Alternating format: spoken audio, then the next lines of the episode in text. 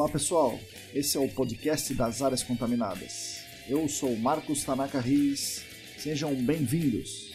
A trilha sonora é dos escalafobéticos Mauro Tanaka e Guilherme Durão, arroba Azalato Sampa e arroba guilherme.durão.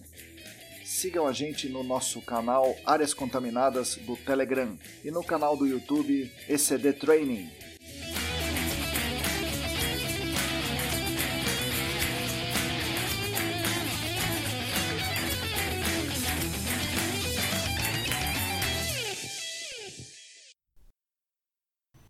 Olá, para você que está aí lavando a louça, descascando batata, amassando nhoque, dirigindo, baixando os resultados do laboratório, bom dia, boa tarde, boa noite. Eu sou Marcos Tanaka Reis e esse é o podcast Áreas Contaminadas, oferecido pela ECD Training e pelos nossos colaboradores no Apoia-se e editado por Lilian Coreiaço Riz.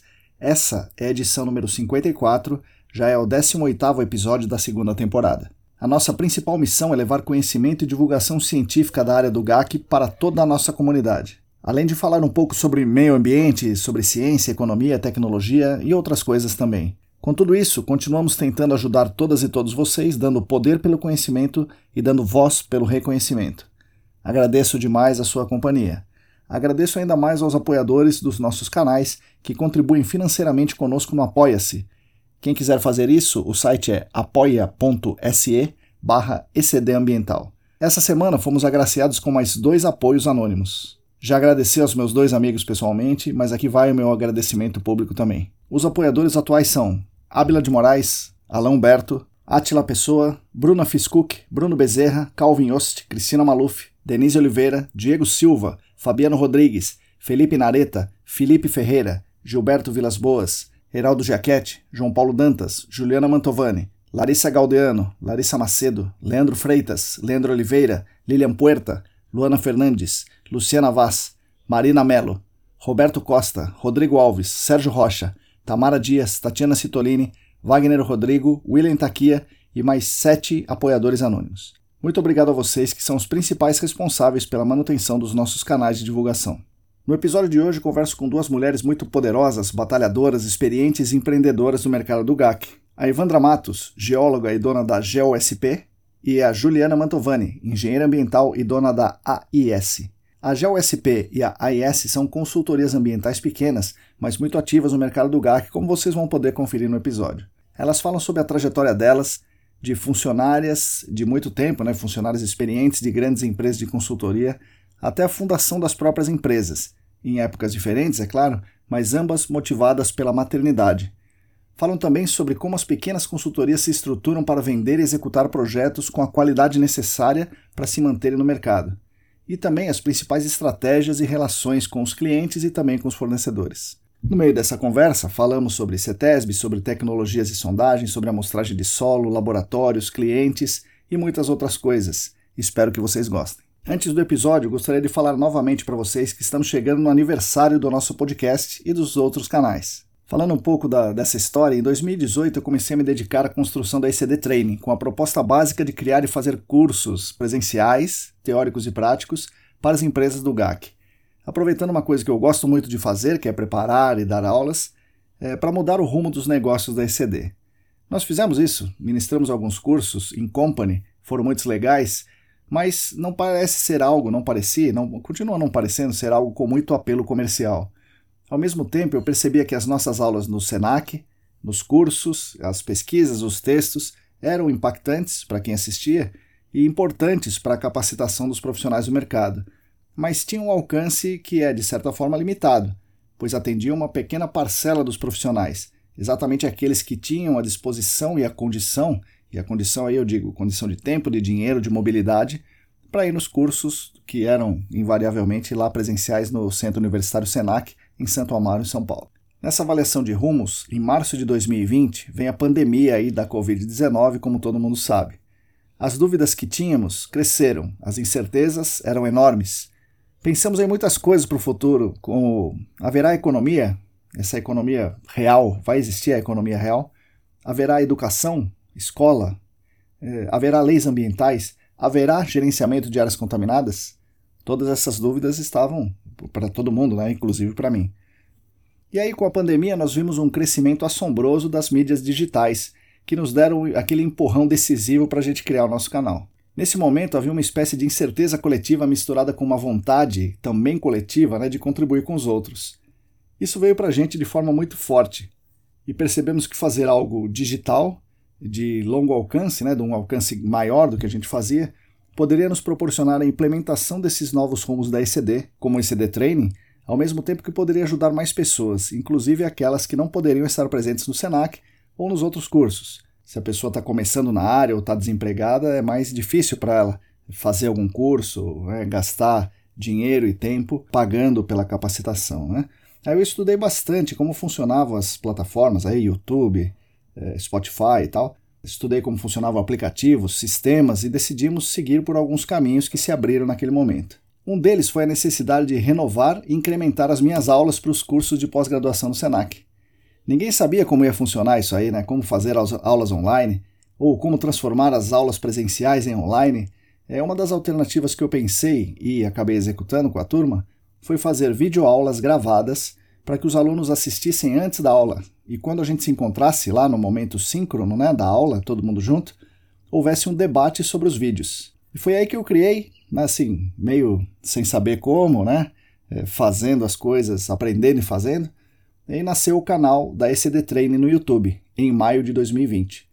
O primeiro vídeo, que é o da aula, foi postado como privado e está lá até agora, em 21 de abril. E o primeiro vídeo público do canal que foi o primeiro de uma série introdutória sobre áreas contaminadas, foi ao ar no dia 1 de maio de 2020, então há um ano.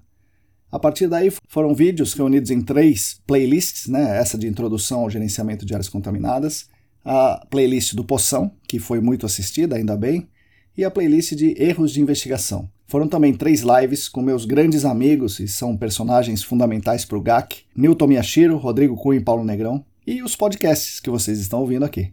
O primeiro podcast foi ao ar em 14 de maio, portanto há quase um ano. Estamos preparando um episódio especial para comemorarmos essa data festiva de aniversário. Na semana que vem contarei mais alguns passos dessa jornada. Por enquanto, agradeço demais a audiência e o apoio de todas e todos vocês. As mensagens que eu recebo são incríveis e me estimulam muito a continuar nesse caminho. Fiquem agora com as palavras de Ivandra Matos e Juliana Mantovani. Bom, pessoal, bom dia, boa tarde, boa noite. Hoje estou no episódio aqui com duas mulheres, a Ivandra Matos e a Juliana Mantovani.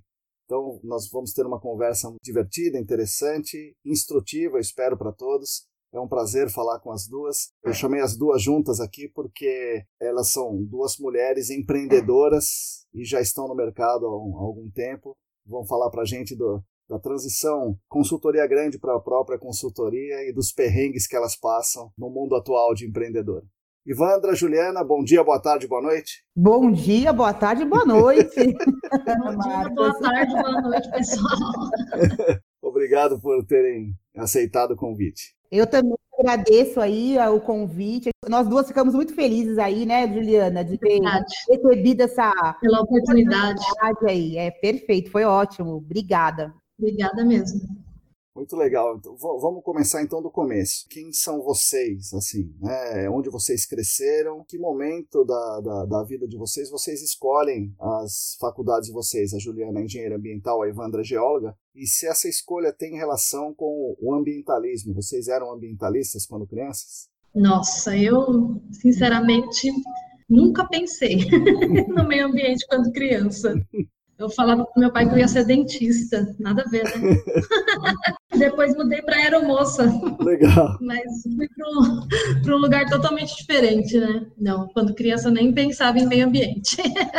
Onde você cresceu, Juliana? Eu nasci em Osasco e por aqui fiquei até, até os dias de hoje. Nunca saí daqui.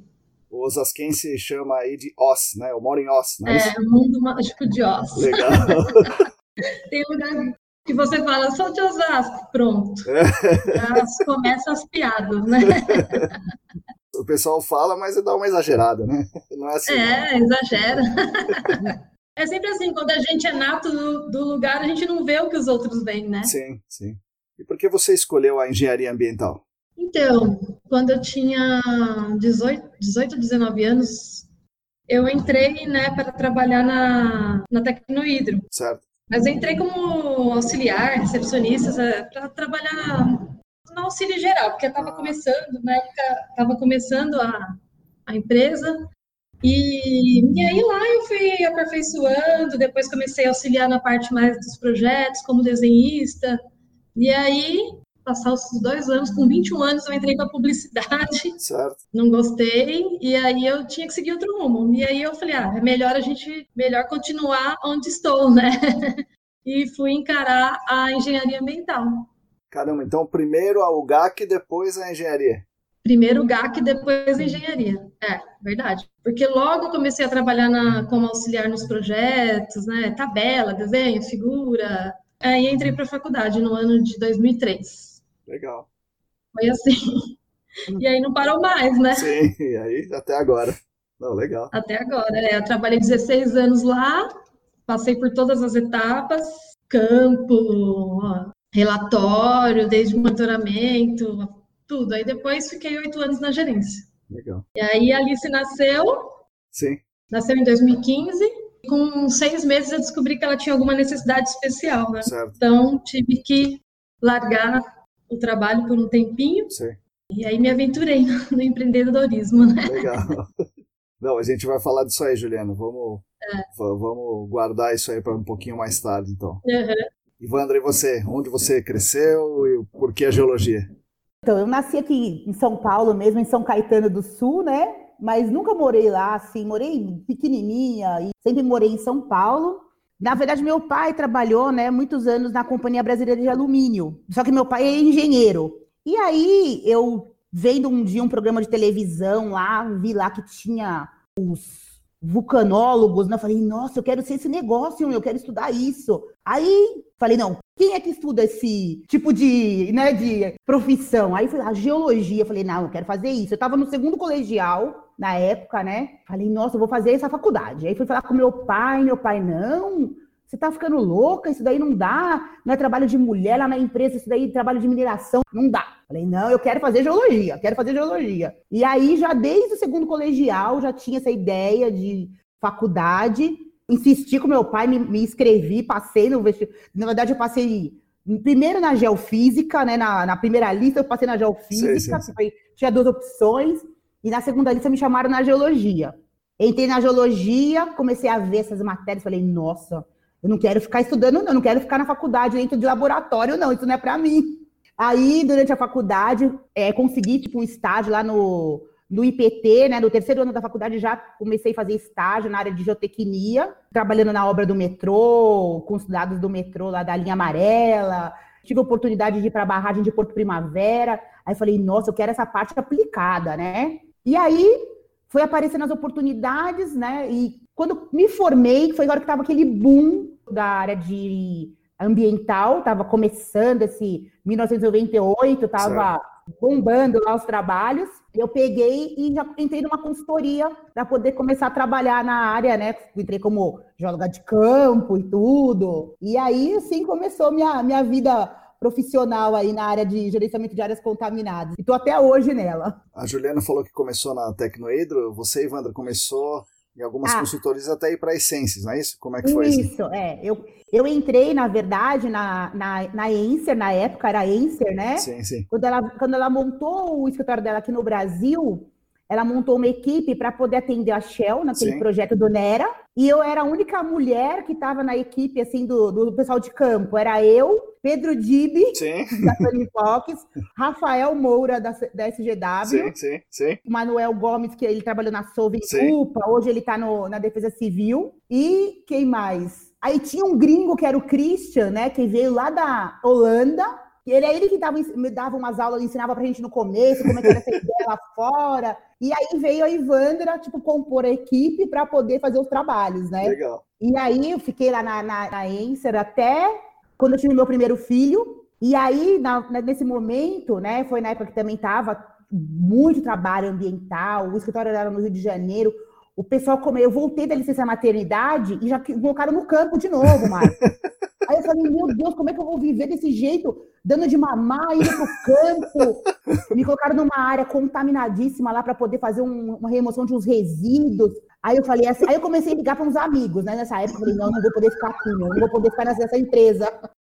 Nossa Senhora. Aí eu fiz um contato com algumas pessoas que já estavam na, na Ambiterra na época. Certo. Que era, que era antes da, da Essências comprar, né? É. E aí, tipo, consegui um emprego lá com a condição de não poder, de não viajar, porque tinha o filho pequenininho aí, que também tinha o Vitor. O Vitor era bebezinho, tinha é. meses, né? Nossa. E, e aí fiquei na Ambiterra que depois foi comprada pela Essências, né? Aí eu entrei também como geóloga para fazer uns relatórios e tudo. O Ciro Bernardes, que era o ex-dono da Ambiterra, me deu várias oportunidades lá. A própria minha, eu falo que a minha chefinha, a Cláudia Onuma, me deu as oportunidades de crescimento na época lá na, na Ambiterra, né? E fui, fiquei, virei supervisora, coordenadora da área de investigação, tudo. E aí fiquei até, até, até a Essências comprar, né? Quando a Essências comprou a Ambiterra, ainda eu fiquei lá um ano ainda, mais ou menos um ano, um ano e pouquinho. Eu já tinha ganhado a minha filha em 2003, também em dezembro. Quando eu voltei em 2004, aí estava muito difícil de conciliar. Certo. Dois filhos é, aí já. É, é. E outra coisa, atendia, né, na época eu era coordenadora da área de investigação, e atendia exclusivamente a Shell, São Paulo. Certo. Atendia o César Garcia, não sim, sei se você sim, conhece o César Garcia.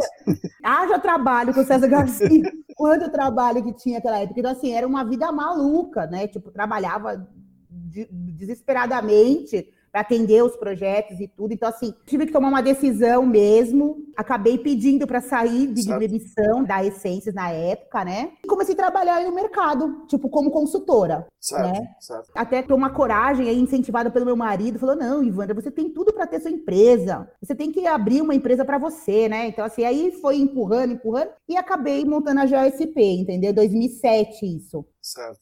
Bom, a trajetória é semelhante, é, né? É. Os filhos é. fizeram vocês saírem da carreira corporativa e ir para o empreendimento próprio. Os filhos, os filhos são os culpados, né, Juliana? Não, mas assim, eu sempre quis ter filhos. Filho é tudo de bom, mas Sim. dá trabalho e, e assim, para nossa vida profissional, realmente, para conciliar tudo, é bem complicado, né? É isso me, me fez lembrar duas, duas perguntas que eu vou fazer para vocês agora, que eu não, não tinha pensado, pensei é. agora, do depoimento de vocês. o primeiro, assim, vocês trabalhavam, trabalham ainda né, com áreas contaminadas, mas vocês estavam trabalhando com áreas contaminadas enquanto estavam grávidas e com criança pequena. Isso não, não dá medo em vocês? Porque não deu medo em vocês? Porque para mim, é, a minha esposa estava grávida, eu não deixava ela passar acetona na mão, eu não deixava ele abastecer o carro, porque, né, sabe, né, aquela, eu sou um cara meio encucado. Então, a primeira coisa é isso aí, vocês não, não tinham esse, esse receio aí, enquanto estavam grávidas, de trabalhar em áreas contaminadas? Eu não, não tinha, porque eu ia esporadicamente a campo quando eu fiquei grávida da Alice, né? Ia abrir campo, às vezes fazer alguma auditoria, algo assim. Então, eu não, não, não trabalhei é, efetivamente no campo. Então, por isso, eu não, nunca pensei. O que eu tinha na época na minha cabeça é que eu fazia o IPEM, né, o mestrado no IPEM. Sim. E lá tem os reatores sim, e tudo mais. Sim. Mas eles têm o um controle, né, de tudo isso. Então tem uma. Eu até perguntei na época para minha orientadora se havia problema. Ela, não, Ju, eu tive meus três filhos aqui, tranquila, né? Então aí eu fiquei tranquila. Não tive medo, não. Mas por fim, né, não adiantou nada. Não, mas aí é um, não, caso fortuito. É, né? é. Mas o, não o resultado, mas o medo, né? O medo. Porque eu, eu, é, eu sou um cara encucado e era encucado quando eu tava minha esposa grávida. Eu, não, não pode isso, não pode aquilo. eu, é, eu, eu, na época da, da gravidez, eu também fiquei. Na verdade, eu entrei nesse projeto do NERA na época, né? E eu entrei como freelance na época, não fui nem contratada, tudo. Quando a Inter me efetivou, passou alguns meses, fiquei grávida. Eu falei, meu Deus do céu, e agora? Como é que eu vou comunicar na empresa agora que eu fui contra? Parece que foi de propósito, na verdade sim, não sim. foi, eu fiquei grávida mesmo, por acaso, assim, não foi planejado, né? Tinha acabado de me formar, assim, estava recente, então eu me formei em 98, 99, comecei a trabalhar, fiquei grávida do Vitor em 99, então assim, não, não tava nos meus planos mesmo. Mas aí eu cheguei, eu cheguei para Campo grávida, nem sabia que estava grávida, cheguei para o Mato Grosso, Aí voltei de viagem, falei, nossa, que estranho, tô, tá meio atrasado aqui os negócios. Será que eu tô viajando muito, né? Nem imaginei que eu tava grávida. Eu estava fazendo os campos lá, tipo, em posto de gasolina. Era mais o foco era sim, posto sim. de gasolina, né? Eu nunca tive, assim, muito medo. O que me deu medo, na verdade, foi quando eu voltei da licença maternidade. E aí eles me colocaram que eu tive campos, que eu fui fazer áreas industriais. E também nesse, nessa área que era uma área de resíduos. E eu tava dando de mamar na época, assim, então eu falei, meu Deus, e agora? Será que isso vai ter perigo pro Vitor? Ainda mais primeiro filho, né, Marcos? Aí você fala, meu Deus sim, do céu, sim. primeiro filho. Então, assim, tive um pouco de medo, mas assim, não essa paranoia. Eu sou mais desencanada, não sou tão assim. Na verdade, vocês estão certos. É, né? é. Eu, eu, sou meio. Sim. E, já, e já, já, quando veio a Giovana, né, que é a minha segunda filha, eu já estava mais também, já trabalhando, trabalhando mais interno, eu ia para campo eventualmente, mas não ia direto. Agora, na terceira gravidez, que é a do Hugo, essa época eu estava fazendo um campo, quando eu descobri que eu estava grávida, eu estava fazendo um campo no aterro sanitário, louca. E aí também descobri que eu estava grávida. E assim, acho que é por isso que meus filhos são tudo, tudo doidos também. Mas assim, nunca, não, não teve nenhuma consequência para a vida deles, assim, não. Deu tudo certo. Não, que bom, que bom. E uma outra coisa que, que me deixou intrigado agora é como a condição né, do, do, do filho atinge desproporcionalmente a mulher, né? Porque quantos amigos meus, eu mesmo e outros amigos, estamos grávidos, mas não aconteceu nada, né? Agora, com vocês duas aqui, e isso aconteceu com mais gente, a gravidez e o nascimento do filho fez mudar a carreira. Então, vocês pensam sobre isso, sobre essa condição machista estrutural aí, né, que, que nós temos? E vocês sofreram machismo no trabalho de vocês?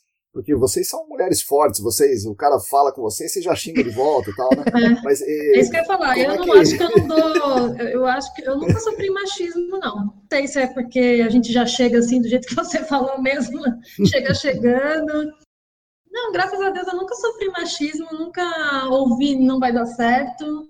Nunca. Sempre, eu sempre tive sorte de ter pessoas assim que fala pessoas foguete, né, que te coloca lá para cima. E é, às vezes algum cliente ou outro vê você chegando assim e tal, mas depois que você começa a conversar, já entra no papo e fica tudo tranquilo. Eu nunca sofri machismo.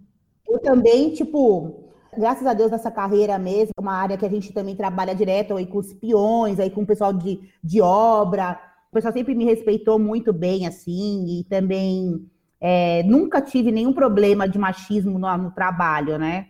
Essa questão de paralisar o, o, a vida profissional com filho, assim, isso a gente vai administrando, Marcos, assim, é, às vezes eu penso um pouco, assim, eu falo assim, nossa, se eu não tivesse tido os filhos tão, tão cedo, a minha vida talvez tivesse sido um pouco diferente. Mas eu sempre, eu sempre quis, isso não me atrapalhou, entendeu? E uma coisa também que, assim, que me judiou um pouco na minha carreira, assim, que eu vejo, é assim, esse fato de ter que ter vindo trabalhar em casa, abrir mão de trabalhar numa empresa, misturar a vida profissional com os filhos, né? E aí você tem que. Você trabalha muito mais, na verdade. É um negócio louco, né? Eu não sei. A Juliana pode falar também sobre isso, assim, a, a dedicação, esse negócio de trabalhar em casa, tá com eles perto, é bem complicado. Mas, assim, Hoje já estão tudo criado, estão aí, são bons filhos, bem educados, então assim, isso também não afetou nem o desenvolvimento deles, né? Ah, eu digo que a Alice é minha oportunidade, né? Porque talvez sem ela eu não teria toda essa coragem de, de ter aberto a empresa e tal, porque não adianta, acaba que tem um, uma época que você acaba no comodismo, né? Não um comodismo de sempre estudar, sempre para frente, mas de repente a estabilidade te deixa um pouco na inércia, né? E a Alice, ela me deu um start, porque se não fosse ela, talvez seria diferente. Talvez eu, eu estaria ainda prestando serviço para alguma empresa, qualquer coisa do tipo. E aí, para mim, como eu não pensei nisso antes, né? Porque eu prefiro mil vezes. Se eu tiver que prestar serviço para alguém, eu não sei, eu acho que eu vou sofrer bastante. E como foi essa transição de vocês? A Juliana era gerente na Tecnohidro e meio que foi obrigada, é. né, entre aspas, a sair e daí você volta para o mercado sozinha e daí você monta uma empresa. É isso? Ou você já monta a empresa? Não, eu saí com um acordo, um acordo de prestar consultoria para eles mesmo. E aí fiquei fazendo isso por alguns meses, só que aí a hora que você fala assim, ah, não estou mais trabalhando na, na Tecnoída. Aí, graças a Deus, choveu trabalho de consultoria. Meus amigos também, muitos amigos que têm empresa, ou que trabalham em empresa, né? Eles também é, me contrataram na época. Eu fiquei um bom tempo, uns oito meses, eu acho que só na prestação de consultoria para essas empresas de amigos e tal. Só que eu achei, mesmo assim, ainda, ainda para mim era mais dificultoso do que do que hoje, por exemplo, porque os prazos das consultorias é uma loucura. E se ele chama alguém para ajudar, é porque ele está até aqui. É, né? e aí é tudo para ontem, tá, beleza. E eu ainda não sabia o que tinha por vir, né, pela frente de tudo da Alice, era tudo uma incerteza, e eu ia pegando, fazendo. Só que teve uma hora que eu falei, não consigo também atender eles, porque é uma loucura. Nunca vem com prazo, tipo, que você pode, ah, agora eu vou fazer tranquilo. Não, era loucura, né? Então, imagina, não tinha. Eu falei, gente, o que, que eu faço agora, né? Se eu, não dou, se eu não tô conseguindo dar conta desses caras também.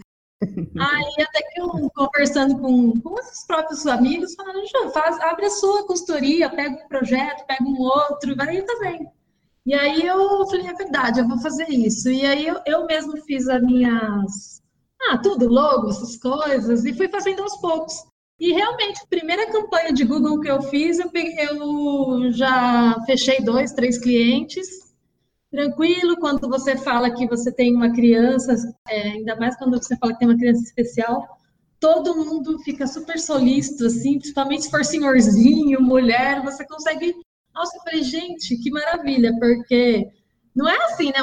O, melhor do mundo, tudo isso, não é só flores, né? Para mim foi a melhor coisa, porque eu faço meu prazo, eu contrato as pessoas, se der pau no prazo, eu converso com, com o cliente, a gente gerencia de outra forma, faço uma reunião rápida, apresento os resultados, depois a gente apresenta relatório. Então, tenho, eu tenho a minha forma de gerenciar tudo isso.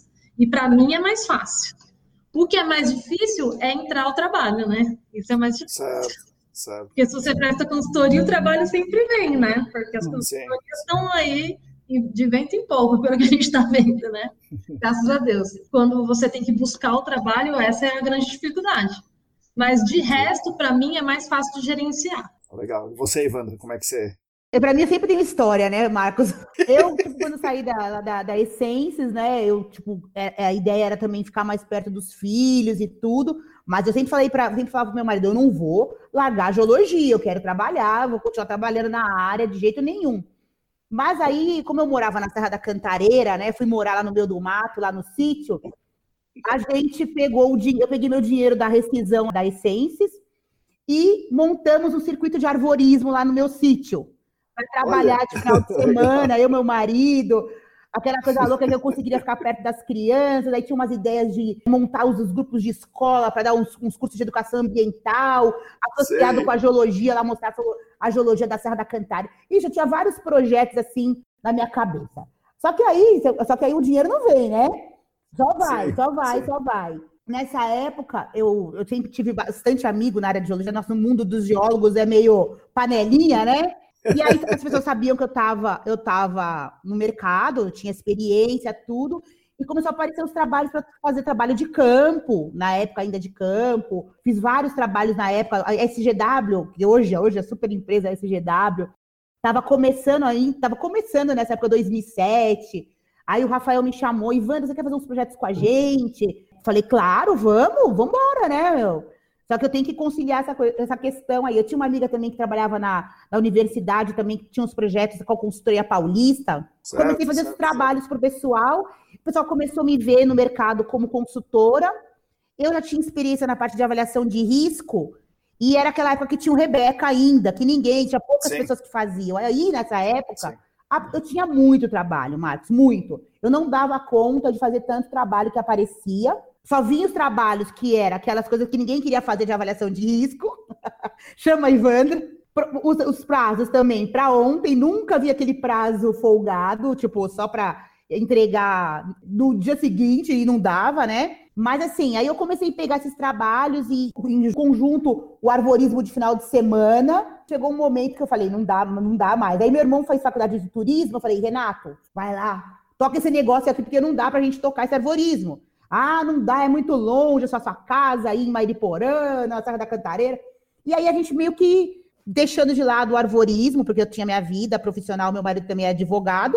Meu foco, na verdade, inicialmente, até mesmo quando montei a empresa, a, a minha empresa, que eu abri o CNPJ e tudo, era para dar as notas para as consultorias que eu estava fazendo trabalho como consultora na parte de avaliação de risco e, eventualmente, campo. Só que aí, nesse meio tempo, com os contatos que eu tinha, né, começou a aparecer muitos trabalhos de posto de gasolina para fazer, que era os trabalhos que, que, o pessoal que eu fazia trabalho não, não era o, os clientes deles. Eu falei, ah, vou começar a fazer esse trabalhinho, né? Vai, é melhor do que eu estar tá fazendo trabalho de consultora, vou ganhar, vou ganhar mais dinheiro aqui. E aí comecei, aí, aí na verdade começou a vir os trabalhos, e, e eu acho que para Juliana também é assim, é, vem muito trabalho, os trabalhos, na verdade, vêm por indicação, né? Então, você faz um bom trabalho, o outro, o outro dono de posto indica para o outro, e, e, às vezes ele tem uma rede de postinho que também precisa do serviço. E aí foi crescendo até que eu falei, agora, tipo assim, agora eu posso ser GeoSP. Aí foi escolher o nome da empresa, pedir para o meu primo fazer o logo para mim da empresa também, pensar no site da empresa, que na verdade nunca vem nada pelo site, mas você tem que ter um site, tem que ter um, um escritório né? Que até então eu trabalhava também na minha, na minha casa, lá no sítio. E aí foi crescendo, aí foi, tipo, na verdade, foi quando começou mesmo os trabalhos virem em nome da empresa, né? Da GeoSP, entendeu? O trabalho direto do, do responsável, legal. Né? Isso, responsável legal, isso. Vocês duas, então, começaram trabalhando para outras consultorias e, e depois uhum. começaram a é, migrar é. para E aí, depois, quando começou a vir mesmo os trabalhos para nós, assim, para mim, aconteceu isso é, a demanda das consultorias caiu, porque aí eu comecei a virar concorrente das consultorias. Sim. Apesar que tem muita gente que conhe me conhece. Então, assim, é, eu também, eu acabei fazendo alguns. É, mesmo com a minha empresa, como é amigos, confia, acabei ainda fazendo para eles. Eu cheguei a fazer trabalho certo. até, por exemplo, eu saí de Essências, Cheguei a fazer várias avaliações de risco para recentes depois também. Sim, aí vai, vai, vai, caindo e também, assim, aí você começa também a direcionar, né? Porque aí você tem que atender o seu cliente. É, senão não dá, né? Não dá para você, tipo, também atender a consultoria com aquele prazo louco dela é. que ela ontem, entendeu? Não aí você fala, opa, e como eu sou também aqui, na verdade, sou que nem a Juliana, sozinha, na verdade, a gente tem os consultores que ajudam a gente, um ou outro colaborador mas assim, a gente, a gente faz tudo, emitir nota. E tem isso, né? Escrever tudo. relatório é, é, algo bem complexo. Então, assim, isso, assim, o é. tempo para você escrever um relatório é complicado. Então, se você tem um trabalho, eu tenho meus consultores, os meus consultores, os meus terceiros que prestam um serviço para mim, e aí fica esse trabalho para eles e a gente fica aqui é, na corrida de cliente, né? Resultado final, controle de qualidade, essas coisas que demanda, mas pelo menos você consegue pensar em outras coisas. Quando você está escrevendo um relatório, é quase impossível, né? É, é. Se é sozinho, sozinho, deve ser bem é, difícil. É, é complicado. É, ainda mais assim, eu, no meu caso, eu sou uma pessoa bem, bem, difícil assim de. Eu não gosto muito de. Eu gosto de fazer tudo, né? Então, assim, é. delegar. Ah, vou fazer, pedir para alguém fazer um relatório para mim. Aí fala, putz, mas eu vou perder só uma hora para fazer, vou fazer eu mesmo. Aí você vai lá e. Deixa comigo, deixa comigo. é melhor eu é, fazer. É, então, assim, é um, às vezes você também acaba deixando de fazer um outro negócio. É difícil, mas não é impossível. Dá para dá para administrar. Outra coisa que eu também vejo, assim, perante aos nossos clientes, eu acho que também acontece isso com a Juliana. O cliente vê que quem vai no campo, quem põe a mão na massa, tô lá, tipo, pegando a amostra de solo, é, é o dono da empresa, entendeu? Tá atendendo o cara, assim, é, de modo personalizado isso, mesmo, né? personalizado, né? entendeu? Eu acho Por... que essa é a diferença da empresa pequena.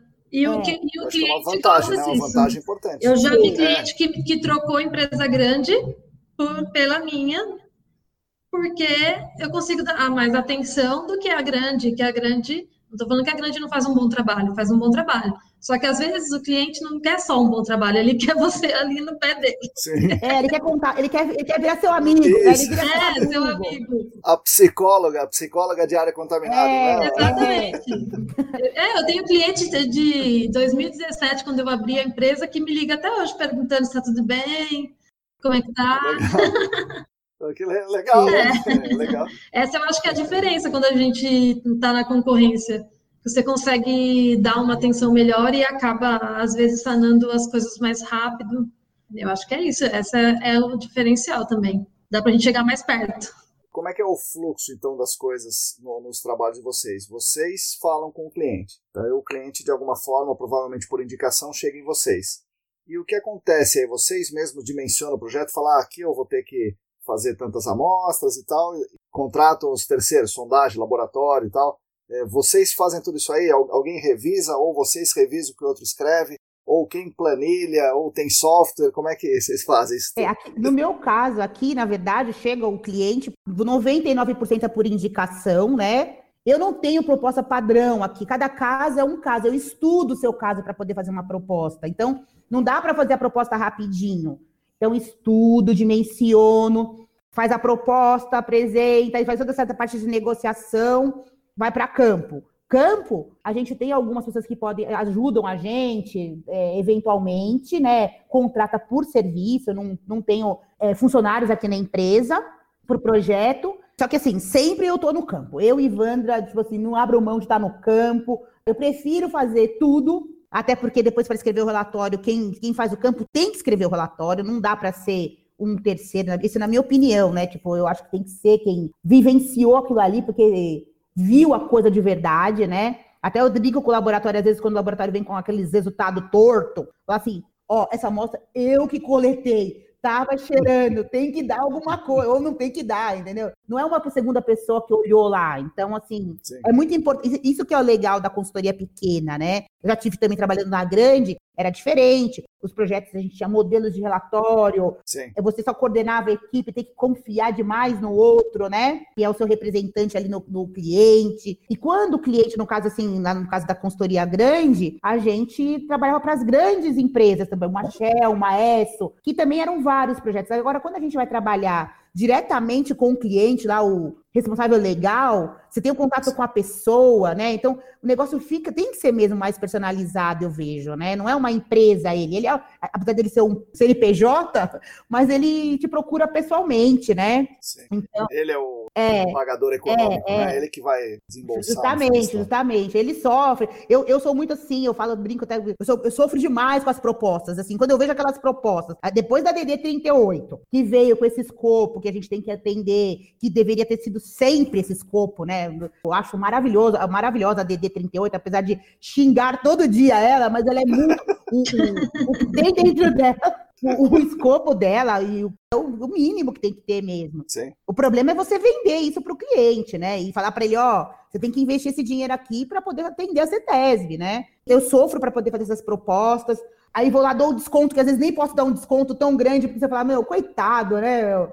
Aí tem outra coisa também que a gente faz aqui, eu não sei se a Juliana faz, às vezes para poder baratear um pouco para o cliente e também conseguir viabilizar o projeto. Aí eu coloco lá, pô, você, por exemplo, paga direto a sondagem, paga direto o laboratório. Ah, eu faço sempre assim. Primeiro, para a gente não ter esse custo, porque se o cliente também der um calote na gente, não, não pagar. Isso, é o cliente esse... vira cliente do cara, né? É, então assim, isso também é importante, porque a gente não tem um fluxo de caixa para poder bancar o trabalho dos outros, né?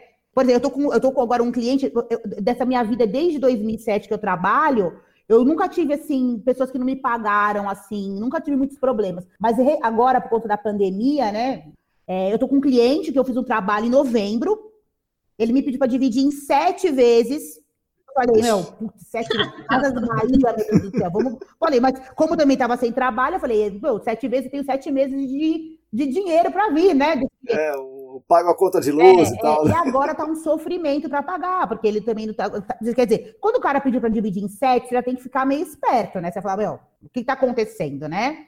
Mas nessa minha carreira aí, ó, a primeira vez que eu tô sofrendo para poder receber mesmo de um cliente e tudo. Então, assim, a gente também tem que entender também que agora não está fácil para ninguém, mas faz parte também do, da, da administração. Outra coisa, é, eu sou geóloga, a gente não aprende na faculdade de ser administradora. Eu sou técnica. Sim, sim. Eu sou, eu só consigo ver o técnico, né? Então, essa parte administrativa, comercial também não sou, apesar de ser muito falante, mas eu não sou boa negociadora assim de valores, sou ruim. você, Juliana, como é que faz as coisas aí? Então, aqui é um pouco diferente, eu não tenho condições de fazer tudo pela minha demanda pessoal, então eu tive que formar um processo aqui dentro, né? Então, os meus clientes é Google, vem por Google. É mesmo? É. Caramba! Eu tenho uma parceria com, com um amigo que é marketing, e ele fez meu site, fez a, a campanha no Google, monitora, como eu abri empresa naquela época, que a, foi a época da DD, tipo, eu abri em fevereiro, janeiro, fevereiro, foi fevereiro, é? É, é. Aí, aí, logo a CETESB começou a mandar as cartinhas e aí começou a, a entrar é, pedido de, de, avaliação preliminar. E você estava no, tava no Google, o cara recebia a carta, Isso. ia procurar no Google, é, caía em você. Caía em mim. Interessante. Então, alguns clientes, né, porque 2017 até agora, é, desdobramento, preliminar, confirmatório, detalhada. Então, alguns clientes ficaram nesses desdobramentos ao longo desses anos. A maioria já finalizei né, nesse processo, mas é, a maioria é Google. Tem algumas indicações deles mesmos, dos clientes, mas eu tenho pouca, eu já sou contrária da, da Ivandra, eu tenho poucas indicações. Também ela está muito mais tempo na área do que, do que eu, assim, né? Ela deve conhecer muita gente. Eu conheço muita gente. Muitas. Só que as pessoas que eu conheço, muita gente, também são meus concorrentes. É, sim, é. Então eu fico nessa. E aí, mas eu, de repente, a Ivandra também, depois a gente pode conversar, porque o Google é muito legal, eu acho sensacional, assim, é, é uma via que dá certo dá certo. Se você pegar uma pessoa que sabe fazer, entra, entra solicitações. Eu, esse ano, já tive 50 solicitações de proposta pelo Google. Nossa. O difícil é fechar, né? É. sim, sim. Porque a galera agora tá pegando mais para esse ano, começa o ano, janeiro, fevereiro, março, o pessoal começa pegar a proposta para poder calcular o que vai gastar no ano e reservar e tal. Eu acho que mais maio, de maio para lá é que começa os fechamentos. Agora, como com essa pandemia, esse ano aqui eu já nem sei como é que vai ser, né? Mas então eu faço assim, é Google, entra, eu também faço que nem a Evandra, eu, eu tenho minhas propostas padrões, claro, mas eu estudo cada caso um caso, escrevo o que eu entendo que vai ser feito, as premissas, o que não vai dar certo, o que pode não dar certo, para depois não vir, mas você falou que ia dar certo. e as pessoas não é, algumas leem, outras não leem, mas é, é bom que seja que esteja Sim, registrado. Pelo está lá, né? né? Ele e fala, ó, tá aqui. Então, eu tenho essa, eu tenho essa preocupação também com a proposta, valores, agora que eu estou conseguindo me alinhar, porque às vezes a gente consegue a, a proposta do, do concorrente, então você vai alinhando seus, seus valores assim, mas eu não consigo. No começo eu fazia tudo, relatório, tudo, tudo, porque a gente que trabalhou nessas empresas, a gente consegue fazer, né? Executar o trabalho como um todo, campo, né? Mas agora eu não consigo mais. A Alice está crescidinha e o tratamento dela cada vez fica mais intensivo. Então, é uma coisa que eu não consigo terceirizar, né? Então, eu terceirizo o que eu posso. Aí eu tenho meus terceiros, que são fixos, tem alguns sêniors que eu contrato de vez em quando, porque o HH deles é muito caro. Mas esses sêniors também sempre me ajudam. Você falou, como que você faz a proposta? Eu não tenho muito medo de fazer proposta, não. Eu pego, avalio, que nem a Ivandra falou, pego, faço uma pré-preliminar e mando bala. Quando eu tenho dúvida, eu, eu chamo o Marcão, chamo meus amigos sêniors aí e vou tirando minhas dúvidas e mando bala. Aí depois das propostas, eu acho que a parte mais difícil é a negociação mesmo, é a concorrência, sabe? Porque a gente concorre com, com as empresas que são boas, que aí você, você chega até e fala cara, não, essa empresa aí, qual você escolher, você está em boas mãos, mas tem algumas coisas que você vê por aí que você fala, gente, não, vamos estuda um pouquinho, vamos fazer um negócio, vamos concorrer na, né, legal, isso daí é surreal, não tem nem como e às vezes você acaba perdendo, porque o cliente tem cliente que gosta de atenção, tem cliente que gosta de preço, tem cliente que gosta Sim. do mais rápido, então depende, né? Aí eu acho que a parte mais difícil é a negociação mesmo. E aí o projeto, é, eu contrato os terceiros, o campo também, tenho minhas pessoas de confiança, mas o que, que eu faço? Eu sempre vou abrir o campo, né? Porque a gente precisa entender como é que é a área, onde você está, para você poder depois é, orientar, tomar as decisões junto. E quando precisa, no meio do campo, se for um campo maior, for um campo que demanda mais dias, eu vou a cada uma, uma vez por semana lá é, ver o que eles precisam. Eu faço dessa forma. Relatório, eu faço, eu faço revisão final, e aí eu tenho minhas as pessoas que prestam serviço para mim. O que, que eu faço bastante aqui é que às vezes eu vejo algumas pessoas desesperadas no LinkedIn, ou então que até chega mesmo por mim mandando currículo, eu pego, entendi, faço um treinamento com essas pessoas que estão recém-formadas, perdidas, e faço um relatório junto com elas, entendeu? Legal. legal porque eles ganham currículo, né, e ganham conhecimento. É, já tem até umas duas, três pessoas que ficou comigo, assim, uns seis meses direto fazendo dessa forma e foram contratados depois por empresas maiores. Então eu faço isso também. Depende do projeto, depende do projeto, se ele demanda muito, se ele é mais específico, eu preciso de uma ajuda mais, né, mais sênior, eu contrato os, os terceiros mais sêniores. E, mas se for alguma coisa mais simples, eu acabo fazendo esse esquema aí de treinamento com as pessoas. E tem algumas pessoas aqui comigo que já estão aptas a fazer os relatórios. É assim que eu estou trabalhando. Legal. E quem são os, o, basicamente os clientes de vocês? É indústria, é posto, é incorporadora? E vocês fazem mais preliminar, mais confirmatória, mais remediação ou nenhuma remediação, por exemplo? Como é que vocês.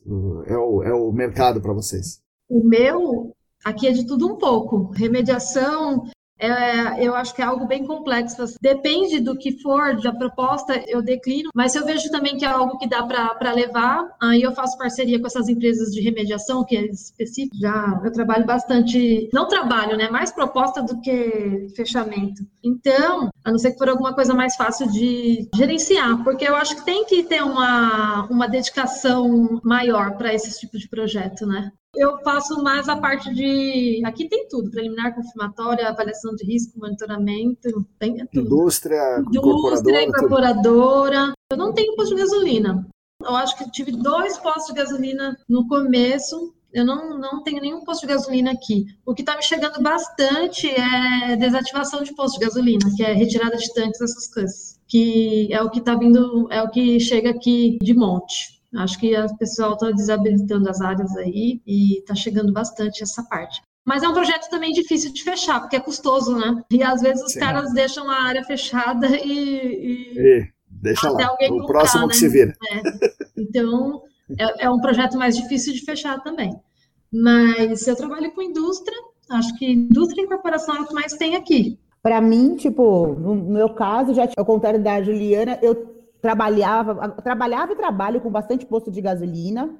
Agora deu uma baixa nisso, eu também, na verdade, estou um pouco cansada dos postos, porque tá difícil de você vender os projetos para eles depois da DD, né? Tipo, eles não querem fazer o trabalho, então eu prefiro, como vou no campo, faço tudo, o relatório, eu prefiro não pegar o trabalho do que fazer o trabalho pela metade, não, não, não atender a, a, a CETESB e depois correr o risco de ser criticada no relatório. Então, hoje eu estou com poucos casos de postos de gasolina, tenho contato com algumas incorporadoras pequenas e a gente tem, um, a gente tem alguns casos de indústria, mas o meu foco maior aqui, vou te falar, eu também tenho avaliação preliminar, é, mas assim, a minha parte é mais investigação mesmo. Eu não sei se é por causa de ser, de repente, geóloga, o pessoal acha que a Ivandra é geóloga, vai lá investigar, né? Eu tive muito trabalho de avaliação de risco, né? Também o pessoal me procura bastante por isso.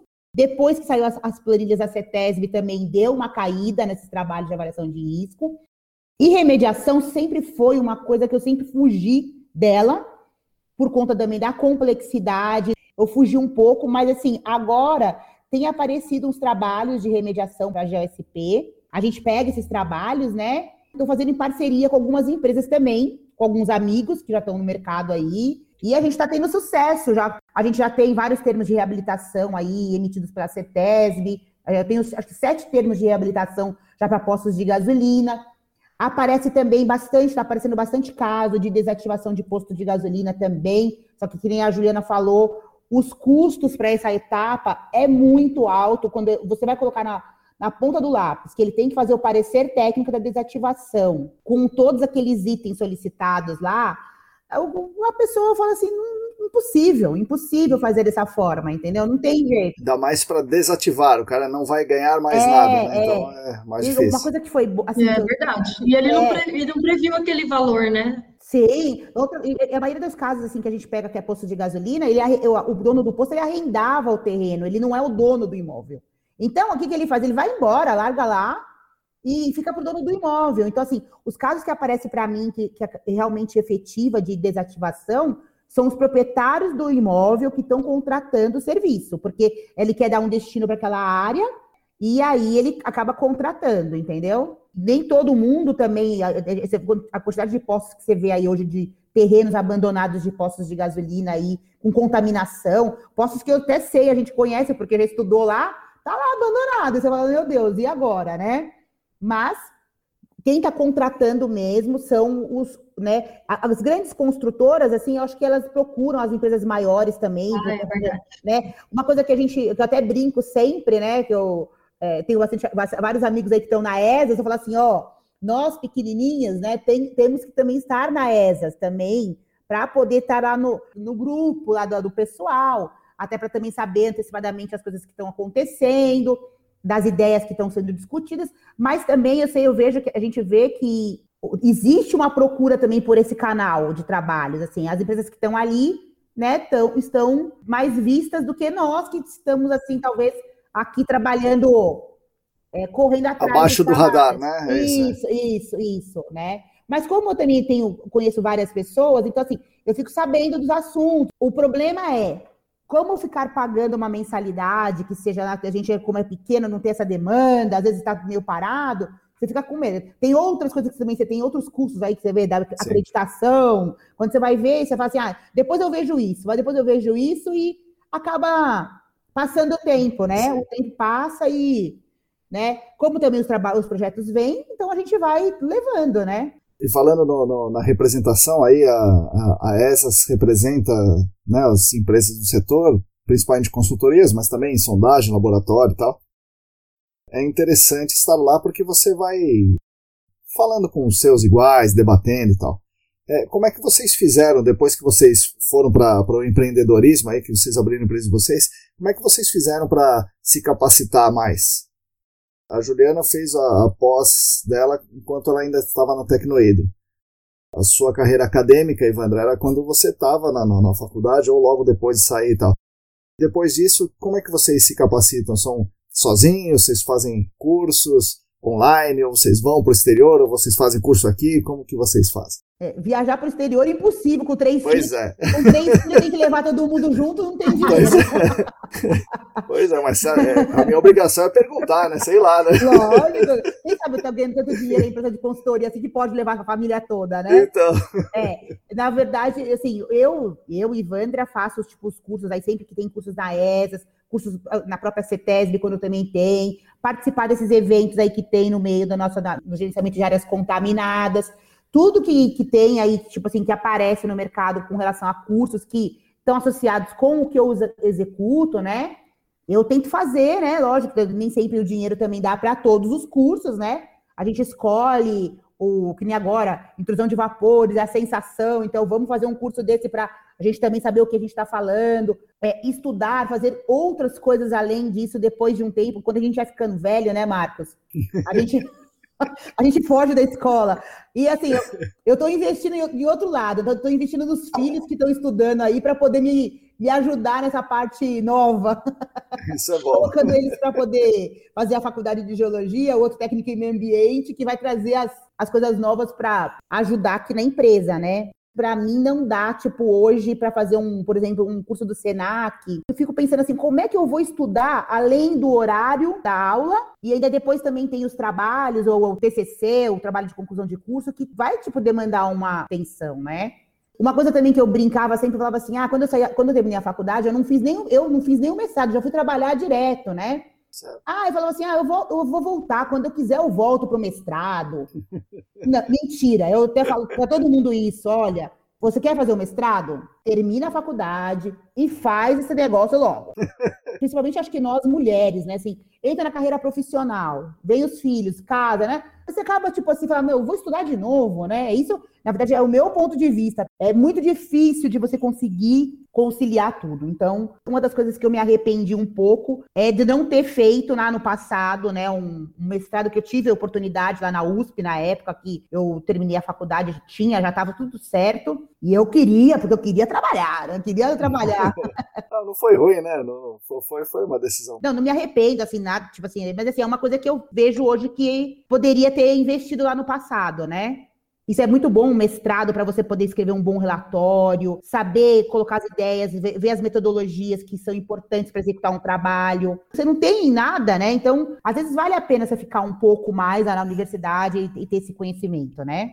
Mas, assim, outra coisa que eu acho legal hoje, a gente tem vários cursos aí no mercado também de especialização, próprio SENAC, tem lá na própria USP aquele curso lá do. Eu acho que o pessoal tem que aproveitar isso, né? Eu, se eu fosse um pouco mais jovem, assim, que eu tô velhinha já, Marco.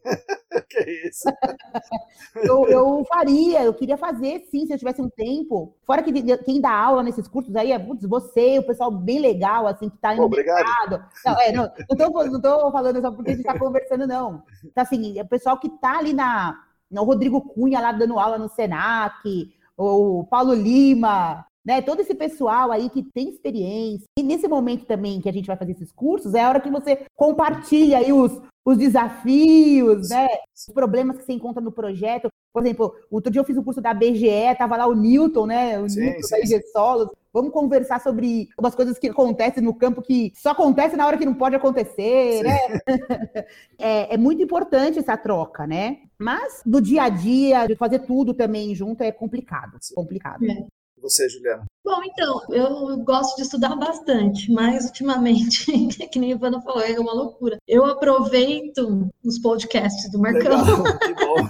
aproveito tudo que possa ouvir, certo. né? O que eu possa ouvir é muito mais fácil para mim. Eu coloco o fone no o celular na cintura, vou andando assim, né, maluca, né? Então, eu acho que eu aproveitei bastante essa parte aí que teve o ano passado, né? Que fizeram bastante debates aí das tecnologias e tudo mais. Foi pela ESAS, é, né? ESAS e o SENAC, né? É a parceria é, a ESAS e o SENAC. Isso aí. Então, aproveitei bastante. E eu acho que o dia a dia também a gente vai, vai aprendendo, vai estudando, vai perguntando. Aí um manda um artigo, outro manda outro, outro fala assim, ó, faz assim porque é assim que tá fazendo. Eu, junto com um amigo, fiz aquela caixa preta é, lá que, legal. você...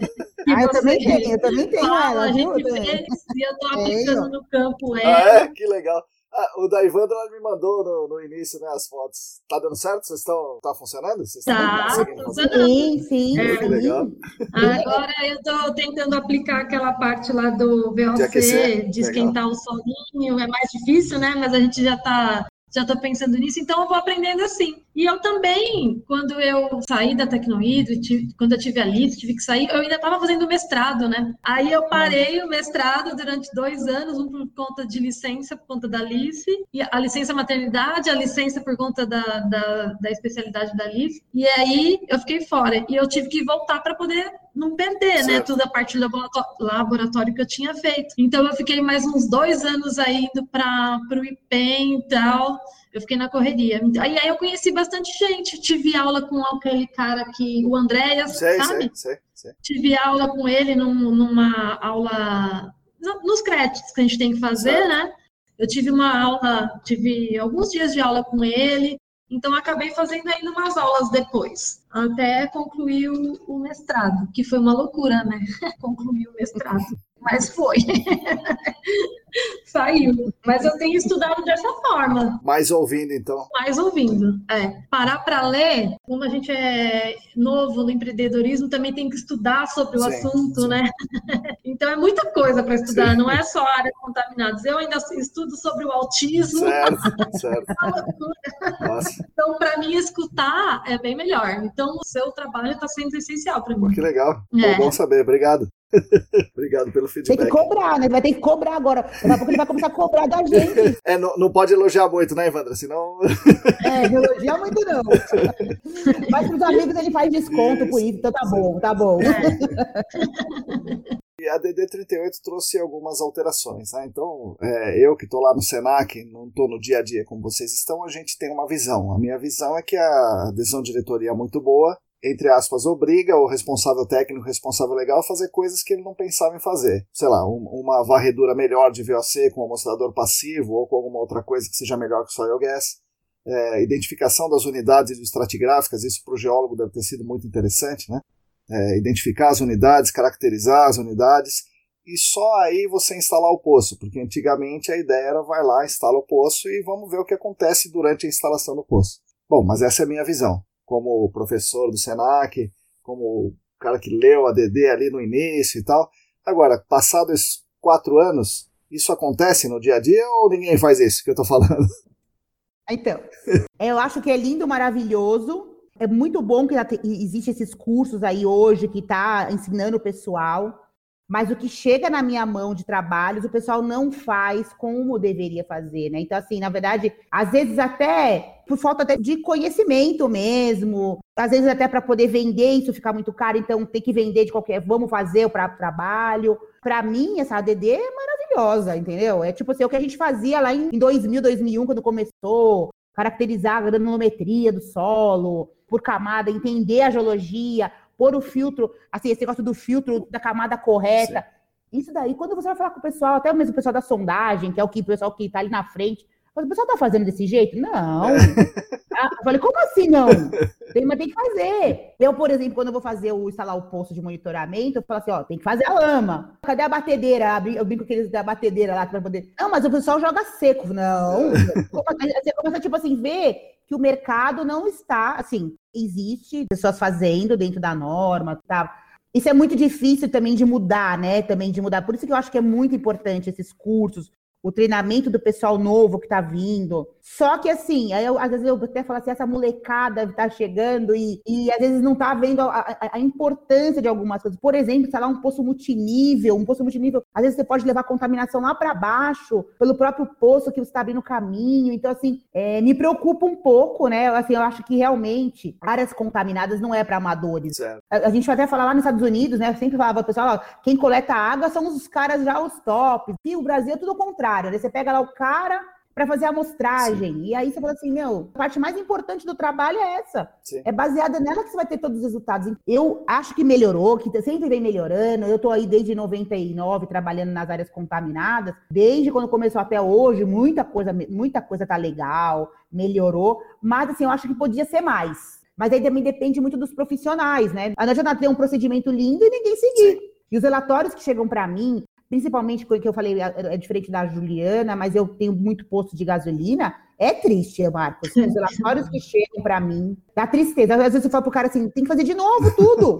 Nossa. Outro dia apareceu para mim um caso que tinha 32 postos de monitoramento num posto de gasolina, minúsculo, lá em Perdizes. Nossa. Eu falei assim, meu, 32 postos, passou todo mundo ali já. E aí eu falei assim, a gente tem que, a gente tem que eliminar alguns postos. Mas assim, aí você vai falar com a CETES, a CETES não quer saber de diminuir posto. Já tem uma rede. Para você poder convencer ela que aqueles postos estão captando água da mesma, da mesma camada, que não precisa que tá um do lado do outro. É muito difícil. Entendeu? Uma vez que já começou Sim. o negócio todo. Às vezes, para consertar o problema, é né? Aqui, para mim, a maioria dos casos que vem de investigação detalhada, quando já vem, já está com problema.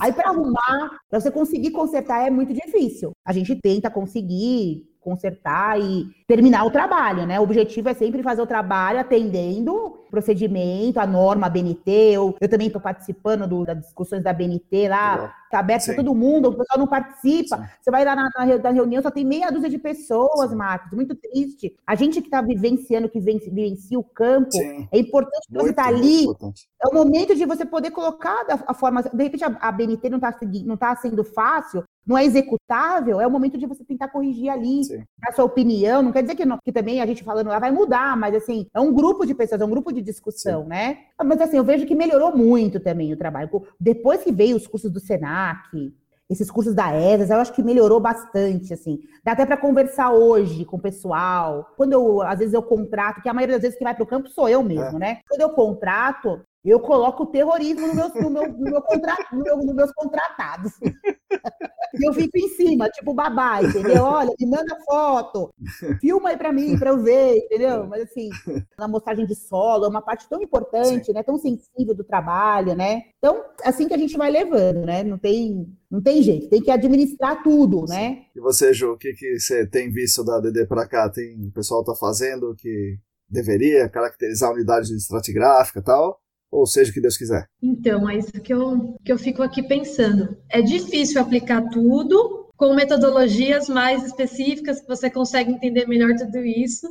Mas a gente tenta fazer, por exemplo, eu já trabalhei com indústrias grandes, mas a maioria é pequena, são pequeno porte, então não tem uma grana para investir em máquinas e tudo mais, porque qualquer meio metro que você vai fazer com máquina é muito caro. Então, você tem que tentar ajudar aquele cara a tirar o alvará dele na prefeitura de alguma forma, e o cara é totalmente leigo. A gente tenta fazer o quê? O máximo possível com o mínimo, né? Então, esse é minha, meu método aqui. Eu gosto da DD, eu acho que ajudou bastante, até para defender o escopo, porque aí você fala pro cara, ó, tá aqui, você tá vendo esse item aqui? Então, existe essa, essa metodologia, eu, tô, eu vou aplicar essa daqui, que talvez não é a melhor, mas ela vai te dar resultado, a gente vai fazer isso, isso, aquilo. Então, eu acho que a DD ajudou bastante nesse nível, da gente conseguir vender o que é para ser vendido, Sim. né? E não qualquer coisa. Só que aí é aquilo, quando você vai para concorrência, você pega concorrência legal, você fala, não pensei nisso, olha, o cara pensou. Ou então tá no mesmo nível que você, mas a maioria das vezes é muito triste de ver assim, porque os caras, por exemplo, colocam VSover para qualquer lugar, entendeu? Às vezes você pega na, na, avaliação preliminar, você pega uma, uma planta na prefeitura, se você pede é, vistas na prefeitura, às vezes você consegue plantas que você consegue locar, de repente fazer um direcionado numa área, diminuir o custo do cara. E aí o que eu vejo é que quando você vai concorrer, os caras colocam já só o VSover, e não trabalha aquelas etapas por etapa. Então, então, é, é, bem complicado isso. Por exemplo, esses dias eu fui fazer uma proposta de plano de desativação, que, tá, que você tem que fazer todo aquele passo a passo lá. E aí, simplesmente, o, o concorrente falou que é só fazer a amostra de cava e mandar o tanque embora, entendeu? Tá, e aí? E o resto? Você fez investigação antes? O que, que você vai fazer com esse solo? Você vai gerenciar como solo se você não tem investigação, você não sabe nem o que, que tem lá embaixo? Né? Volta para cava. Aí, é essas coisas que você. Ah, mas é absurdo isso que você está falando. Se o cara está fazendo, né? Tipo, por que, que o cara ia meter as caras? Porque existem caras que medem as caras, entendeu? E não quer se vai atender CETESB ou não. Então, eu falo para o meu cliente, a gente tem que atender o cliente, a possibilidade que ele tem. É, tem metodologias que você consegue atender esses caras menorzinhos, que precisa também dos seus alvarás, porque hoje em dia o que acontece? Tem muita área sendo classificada como potencial de contaminação pela prefeitura. E às vezes nunca teve nada, só um CNPJ de, de alguma coisa. Então esse cara não tem uma grana, ele é pessoa física, ou então ele tem um comérciozinho, ele não consegue sair do outro lado. Para esse tipo de cliente, eu acho que a DD ajuda bastante também.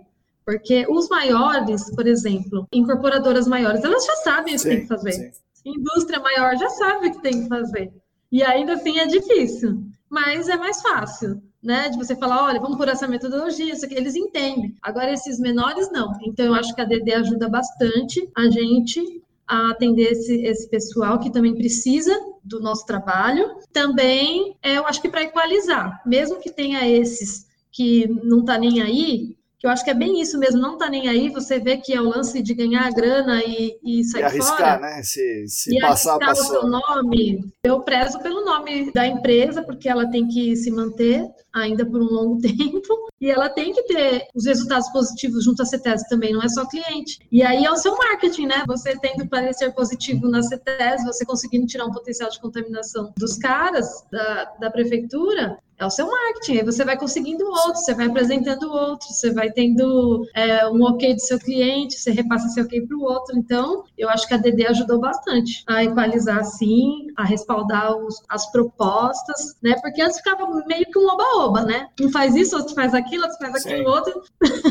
Pelo menos ver, né? agora né? você vê alguns nomes iguais de métodos e tudo mais. É um sonho, né? A gente poder colocar a sondagem mecanizada, fazer o perfil do solo na zona saturada até não sei aonde. Mas tem lugar que a gente não consegue fazer isso e o cara precisa do nosso trabalho. Então a gente tem que fazer o mínimo possível dentro da DD. Eu acho que a DD ajudou bastante todo mundo. Eu, eu, eu gosto bastante. Eu fiz algum, algumas entrevistas aqui, umas com responsáveis legais, né, dizendo que o problema de não ser melhor era das consultorias que não ofereciam soluções. Muitas consultorias, eu entrevistei muitas, falam que boa parte dos problemas é o responsável legal que não quer pagar, né? Ou não tem condição de pagar, ou não, não conhece o assunto tal. Quase todos reclamam do órgão ambiental, né?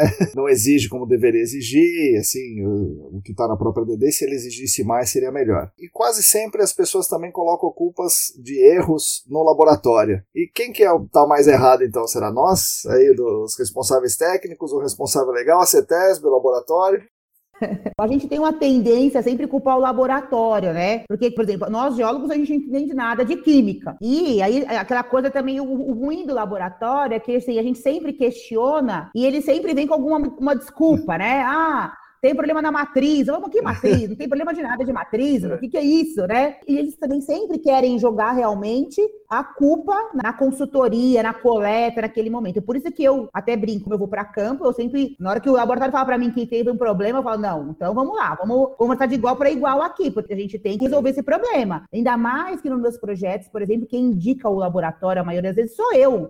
Então, assim, eu estou indicando para o laboratório, o laboratório está criando um problema para o meu cliente, não pode, né? A gente consegue administrar isso. Com relação à CETESB, que eu vejo, assim, hoje, é que os trabalhos, né, apesar da CETESB deveria ter o um mesmo critério de avaliação de todos os trabalhos, isso não acontece de verdade lá internamente, né? Se você estiver fazendo um trabalho no interior, é de um jeito avaliado. Se estiver fazendo trabalho na agência ambiental de Pinheiros, por exemplo, é outro jeito, a condução do caso é mais assim ativa. E a, e a avaliação mesmo do trabalho agora, né? Então, assim, lá na CETESB a equipe tem vários tipos de profissionais também avaliando o trabalho, então cada um puxa um pouco de sardinha para o seu, pro seu lado que, que mais conhece. Mas aí cabe a gente também, quando vem um parecer da CETESB, às vezes questionando alguma coisa que eu sei o que eu, a gente tem que rebater, não, acho que a gente não pode também abaixar a cabeça e aceitar tudo que a CETESB pede. Agora a gente não tem mais nem o Rodrigo lá para poder pedir. É, Falar, Rodrigo, o que está acontecendo? Agora ele está no, no Senac, abandonou a gente. O Rodrigo sempre foi muito bom para a gente poder é, é, discutir, saber como. Às vezes a gente tem uma dúvida, será que está no caminho certo? Era muito legal a gente poder conversar com ele sobre isso, né? É, brincando assim, mas é verdade. Sim. A gente ficou meio, meio órfão agora, assim, Rodrigo. Lá tem outras pessoas hoje, né? Tem o pessoal jovem também, bem novo ali na, na, na parte de gerência, né? O Vicente está sumido. Nunca mais a gente vê os pareceres do Vicente. Só quando tem o Ministério Público, às vezes. E quem está aí agora na CETESB no, no auge aí, coitado, para todo lado, é o Elton, que está sempre aparecendo agora nas questões aí das discussões da, da nossa área, né? Então, isso daí é, eu sinto um pouco essa dificuldade com a CETESB, mas eu também estou vendo assim que está tendo um dinamismo, acho que maior agora. Uma coisa legal, assim, não sei também se tem a ver com a pandemia, por exemplo, hoje, a gente tem um prazo para vencer. Se você mandar um e-mail para a agência, para o técnico direcionado, está vindo respostas de algumas agências, o técnico está respondendo. Isso é muito legal, porque a gente não tinha essa abertura antes, né? Não sei se isso é da pandemia. Agora, por outro lado, por exemplo, para a gente fazer uma avaliação preliminar, essa é uma dificuldade que a gente tem muito. Precisamos consultar os processos antigos. Pedir vistas na CETESB, assim, até nas minhas propostas eu coloco, ó, o prazo vai estar amarrado com a vista. Eu não tenho como dar andamento num trabalho sem ter vistas da CETESB, das áreas contaminadas. Porque também se a gente não avaliar a, as áreas contaminadas no entorno, você não, você não faz um, um trabalho dentro da, da, da, DD. E a gente está tendo muita dificuldade com isso mesmo. Isso não é só da pandemia, com a pandemia piorou, mas assim, vou dar um exemplo assim: a pessoa que separa o processo e sai de férias, para tudo. Não tem ninguém que fica no lugar dele para separar o processo de novo para a gente. Mas tem agência que a gente tem muita dificuldade de trabalhar, de dar andamento, e isso também atrapalha para a gente que nós somos pequenos, aí a gente quer fazer o trabalho andar para a gente faturar, né, e ter o dinheiro do cliente e você não consegue terminar. Acho que agora com o sistema da CETESB também é ambiente aí agora dos processos digitais, tudo isso vai melhorar daqui para frente. Mas a gente tem que consultar os processos antigos sim, também. Sim. A área contaminada é tudo para trás. Né? É, uma outra coisa também que eu tenho, eu vejo muito problema na, na, na CETESB, que eu, eu tenho alguns casos que aconteceram isso, de o caso ser uma área contaminada e não estar na lista de áreas contaminadas da CETESB cadastrado. Entendeu? Não está na lista de áreas contaminadas e é área contaminada. É, aí você fala para o cliente assim, ó, você tem que conduzir o caso como área contaminada. Não, mas eu não estou na lista. Aí depois, em algum momento, aparece, esse caso aparece lá como todos os itens clicadinhos, sabe?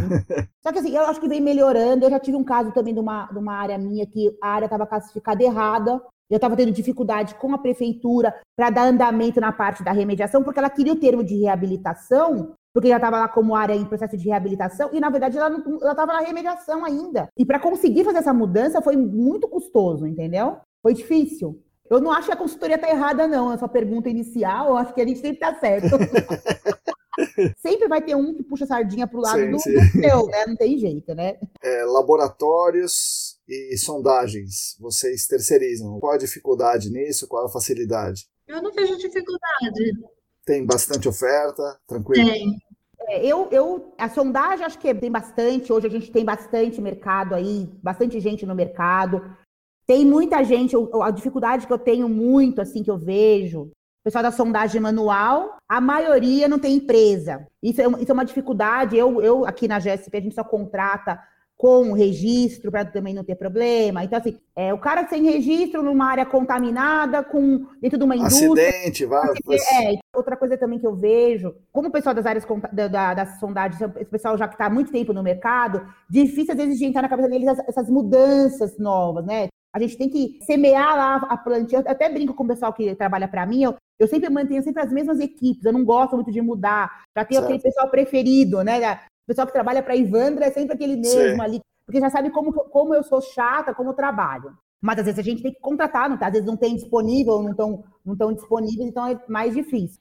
Hoje a gente tem uma, um mercado. Com relação à parte de máquinas, que a, que, a, que a Juliana também falou, a gente não tem muitas empresas, o preço ainda é muito caro mesmo, né? É difícil de você conseguir fazer. Mas eu acho que é importante, a gente tem que é, batalhar para fazer os trabalhos dessa forma. Não, não é tirar manual, porque assim, eu, eu sou uma pessoa que defendo a sondagem manual. Lógico, depende do, do, do estágio que você está no trabalho. Porque assim, é, você vê a coisa assim, você pega a amostra ali na mão, a cada copo do trago você consegue ver a mudança. Em alguns momentos acho que é importante, mas em outros momentos, né, essa, esse fato de fazer manualmente, de não trazer uma amostra representativa abaixo do nível d'água, é muito complicado, muito complicado, e isso está acontecendo direto, a gente vê direto com os problemas que acontece hoje, né? Do laboratório, é, eu tenho também os meus preferidos, né, que a gente já usa tudo, mas eu fiquei assim um pouco triste nesses últimos anos, assim, a gente tinha ótimos laboratórios e com a vinda dos laboratórios aí de fora, comprando todo mundo, certo, certo. a gente ficou na mão de três, quatro laboratórios hoje. E, né, eu até discuti outro dia com um laboratório, discuti assim: você tá mudando lá para outro lugar, eu não vou mais mandar a amostra para você, não. Ué, por quê? Eu falei, você vai me mandar minha amostra lá para outro lugar, ficar caminhando com a quem me garante que você vai estar com gelo? Tenho todo cuidado no campo, depois você fala que o problema é meu? Não. Não, mas a gente tem toda a rastreabilidade, mas a gente sabe que Sim. não é assim. Eu vou pessoalmente levar minhas amostras no laboratório. Eu levo lá, chega lá, os laboratórios estão com aquela geladeira tudo aberta, correndo tudo gelo fora, entendeu?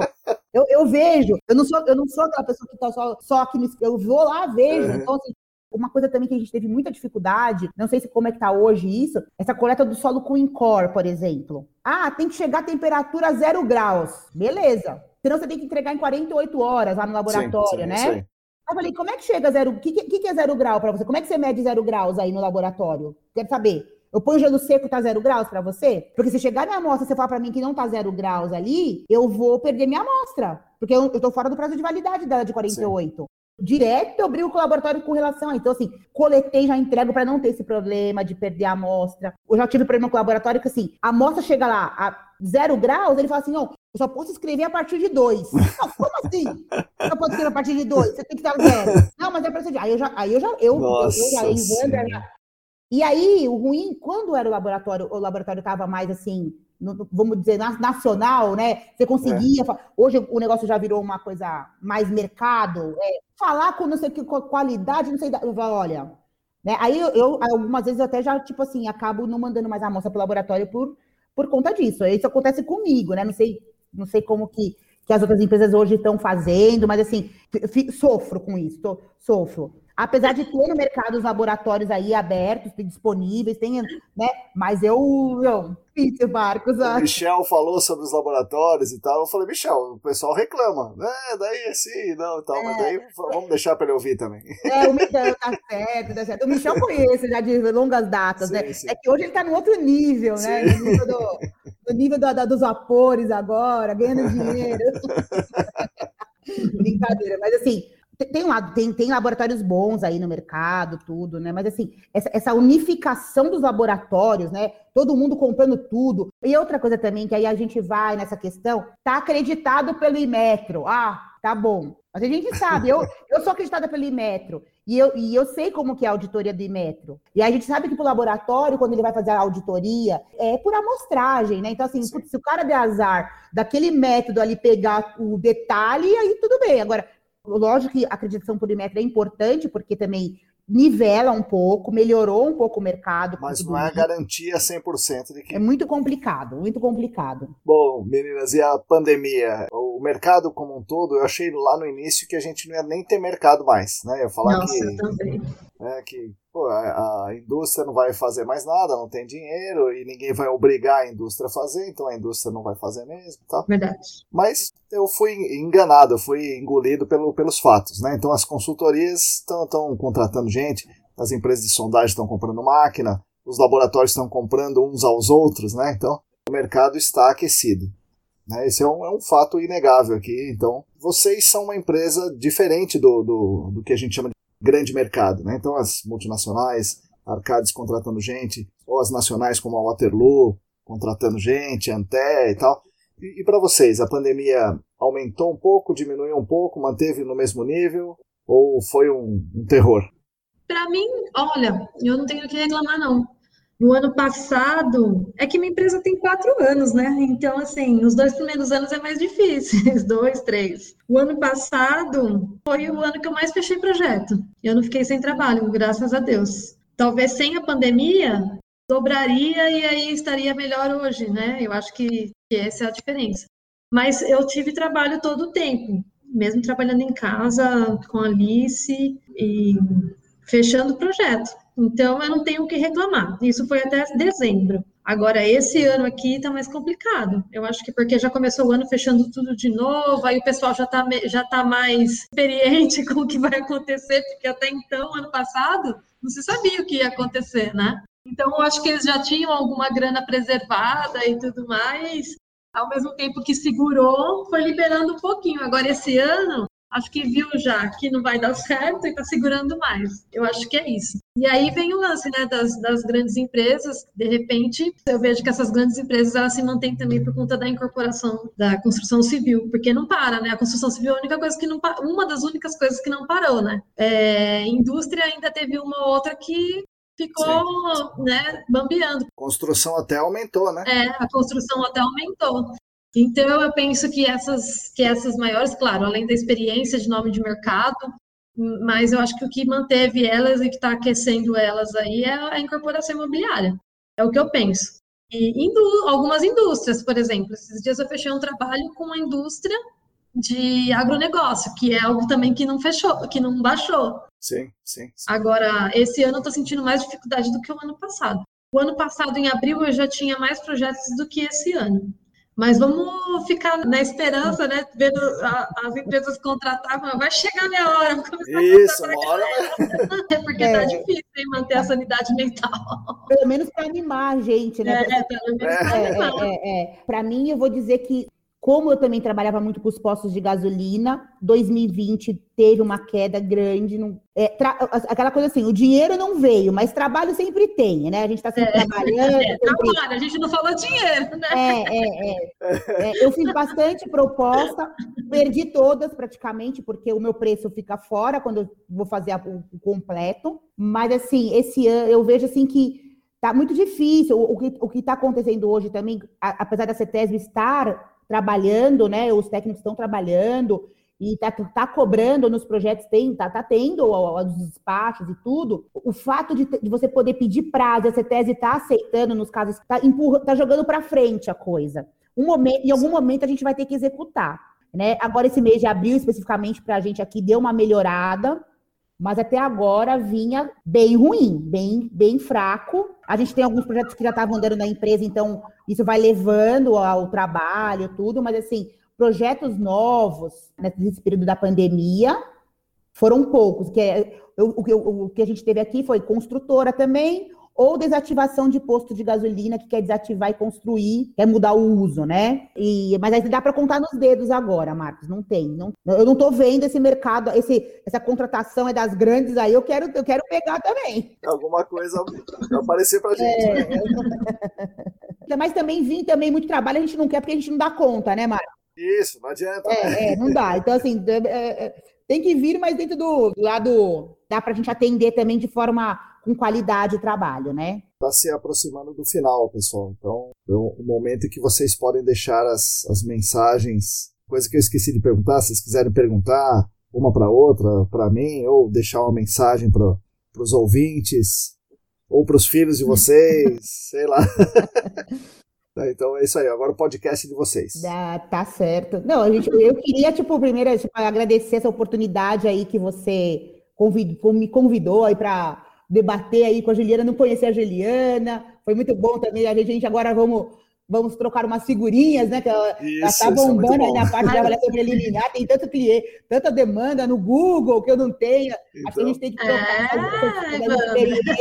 A né? gente tá velhinha, mas tem que ficar, tem é. que correr atrás aí do, da tecnologia. Não, e apesar que, sim, apesar sim. a gente, assim, que a gente é concorrente às, às empresas, mas assim, eu, que ela falou no começo, então acho que tem mercado para todo mundo. A única coisa que eu acho que a gente tem que tomar bastante cuidado é que os trabalhos têm, esse trabalho de áreas contaminadas tem realmente que ser feito com muito cuidado. É, quando a gente está mexendo com a vida das pessoas, a avaliação de risco à saúde humana, a pluma de contaminação pode estar saindo da área.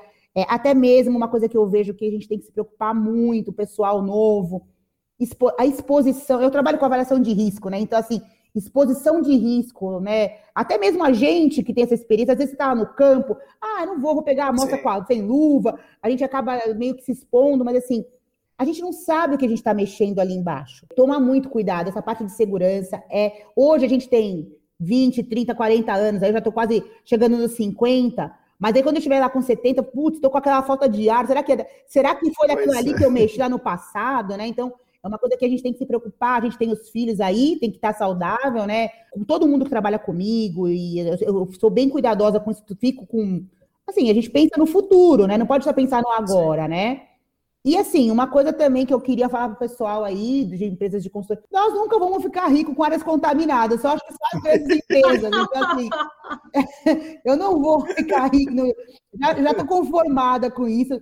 Mas assim, pelo menos vindo trabalho, a gente ocupando a mente, podendo, né, dar ideias aí novas para o pessoal, ajudar colaborar aí para o desenvolvimento das áreas contaminadas, já está ótimo minha missão, já está ótimo de o pessoal lembrar da Ivandra, a Ivandra fazer as coisas direito, isso para mim já, já valeu a pena, entendeu? Né, eu estou aí desde quando começou, participei lá da época da, da, da CETESB, dos primeiros procedimentos lá do, da, da Câmara Ambiental para investigação, fizemos Sim. os testes, tivemos lá no campo testando pela, né, pela própria Ambiterra, foi uma das empresas que testou, fizemos os preços, então assim, é muito legal poder ter participado dessa, todo, esse, todo, todo esse caminho das áreas contaminadas, né? Tá até hoje aí. Às vezes eu penso, né? Falo assim, quero desistir, eu acho que eu vou, acho que eu vou voltar para a geotecnia, que eu gostava, mexer, prestar um concurso público, trabalhar fazer o arvorismo. Isso, fazer, voltar para o arvorismo de novo. Ou então fazer, tipo, uma plantação orgânica lá na, na, na, no sítio, começar a vender verdura, sei lá. Às vezes dá, dá uma tristeza, eu fico às vezes triste com essas, como, como as coisas andam, né? É, desde quando começou até agora, a gente tem muita evolução, tá muito, tá assim, tá evoluindo, acho que daqui uns 10 anos a gente pode falar de novo, né, Marcos? Sim, sim. Vamos de novo antes. ver, é, é, antes disso, né? e vamos ver como é que tá essas áreas. Acho que assim, tem muita coisa boa acontecendo, entendeu? Tem uma, muita mensagem, não, mas assim, não, não, não desistam, as coisas vão melhorar, isso, né? Vão melhorar. É, para os pequenos aí, as pequenas empresas de consultoria também que estão começando, investir nessa parte de conhecimento é muito importante, né? Fazer os cursos para poder, tipo, a gente fazer um bom trabalho, entregar lá na CETESB e, e conseguir o famoso quadrinho do termo de reabilitação. A moda, né? É, é, é. Ou pelo menos que volte um parecer técnico, né? Tipo, falando. Parabéns. Parabéns, parabéns. isso, justamente, né? Não precisa nem do termo, porque esse termo de reabilitação também da CETESB é o que eu falo para os meus clientes, que eles acham assim: conseguiu o termo, não tem que fazer mais nada. Eu falo, não, você conseguiu, você cumpriu uma etapa. Para mim tem até que mudar esse nome. Termo de reabilitação está errado esse nome. Pois é. Tinha que ser um é. certificado de conclusão da etapa de monitoramento. Porque, assim, o Sim. termo de reabilitação fica parecendo que ele concluiu, não tem que fazer mais nada, não tem que cuidar mais nada. Eu até brinco com eles, eu falo assim, quantos postos de monitoramento vocês têm aqui na área? Ah, tenho 10. Então, você tem 10 filhos para cuidar. Tem que nem filho. Está aberta, a, a via está aberta direta.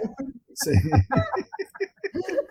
O pessoal que eu sou louca, falando, mas é verdade. Não pode pensar que tem o termo de reabilitação que acabou.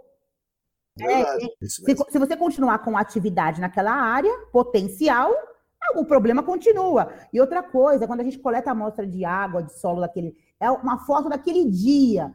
Eu coloquei hoje, sim, sim, amanhã vazou, já mudou tudo. É. Então, assim, Aí o pessoal fica perguntando para mim, ah, mas quanto tempo vale o, o, o seu monitoramento? Meu, não, não, não tá mais valendo. Quando, eu já te entreguei, não vale mais. Não vale nada. Não vale mais. já acabou.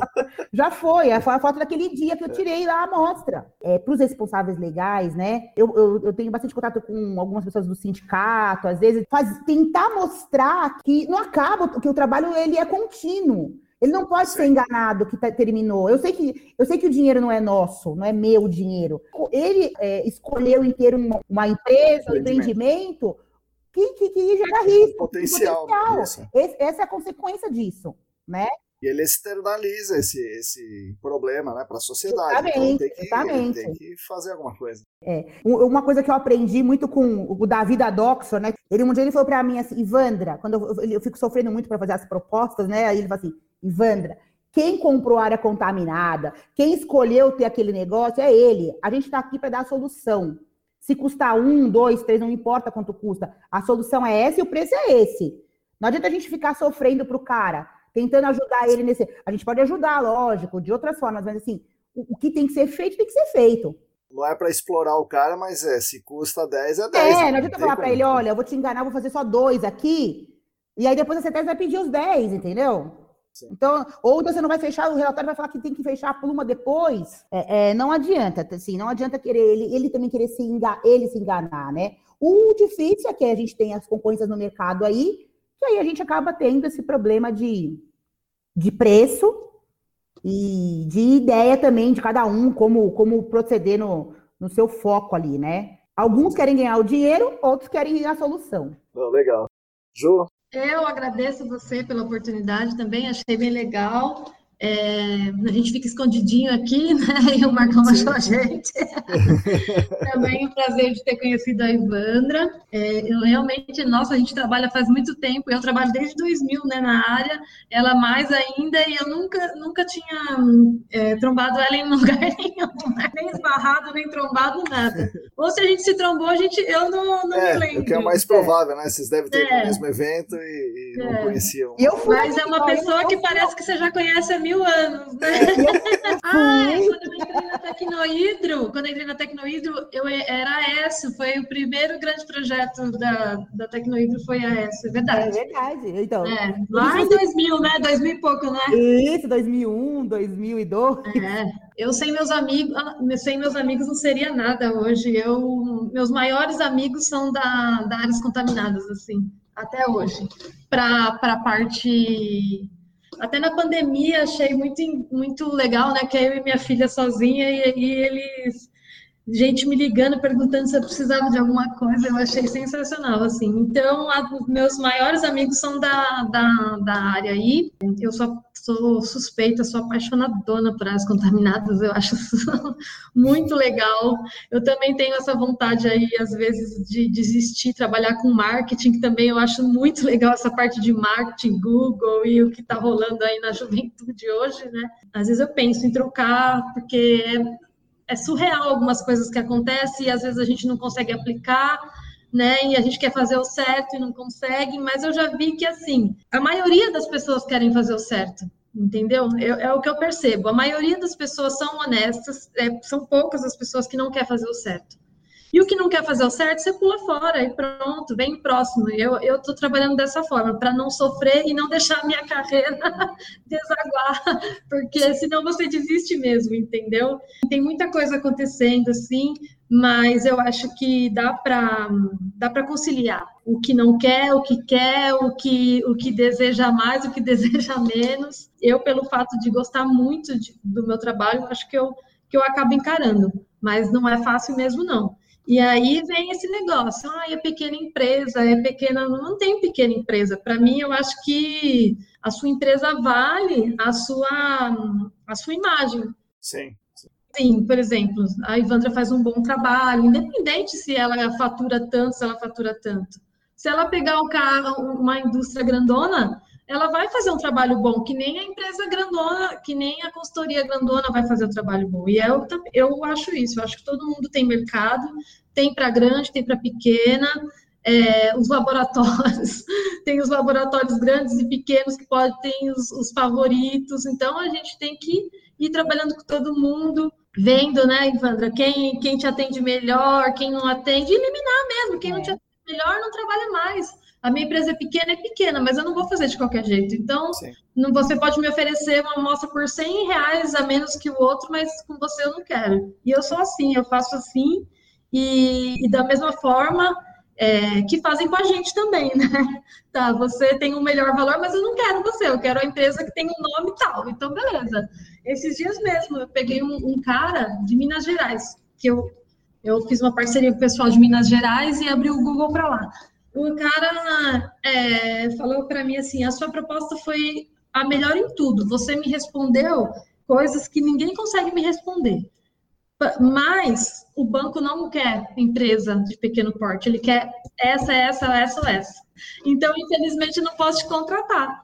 Então, eu acho que dá uma tristeza, né? No fundo, é. né? mas tudo bem. Mas eu acho que é isso. Eu acho que a gente que é pequeno, que pequeno na visão dos outros, mas a gente pode ser grande no atendimento, no, na execução, no, na qualidade eu não, não me apego a, a, isso muito, não. E eu não sei o que, que você acha, né, Marcos? O que você acha da gente que é pequenininho, que não consegue é, pôr as máquinas dentro das áreas? tem que fazer o. Tem que colocar os caras da sondagem manual. Vai pegar liner sim na zona saturada. Compra um copinho lá na. Se vira, meu filho. se você não. Eu falo isso para ele: se você não se virar, sabe o que vai acontecer?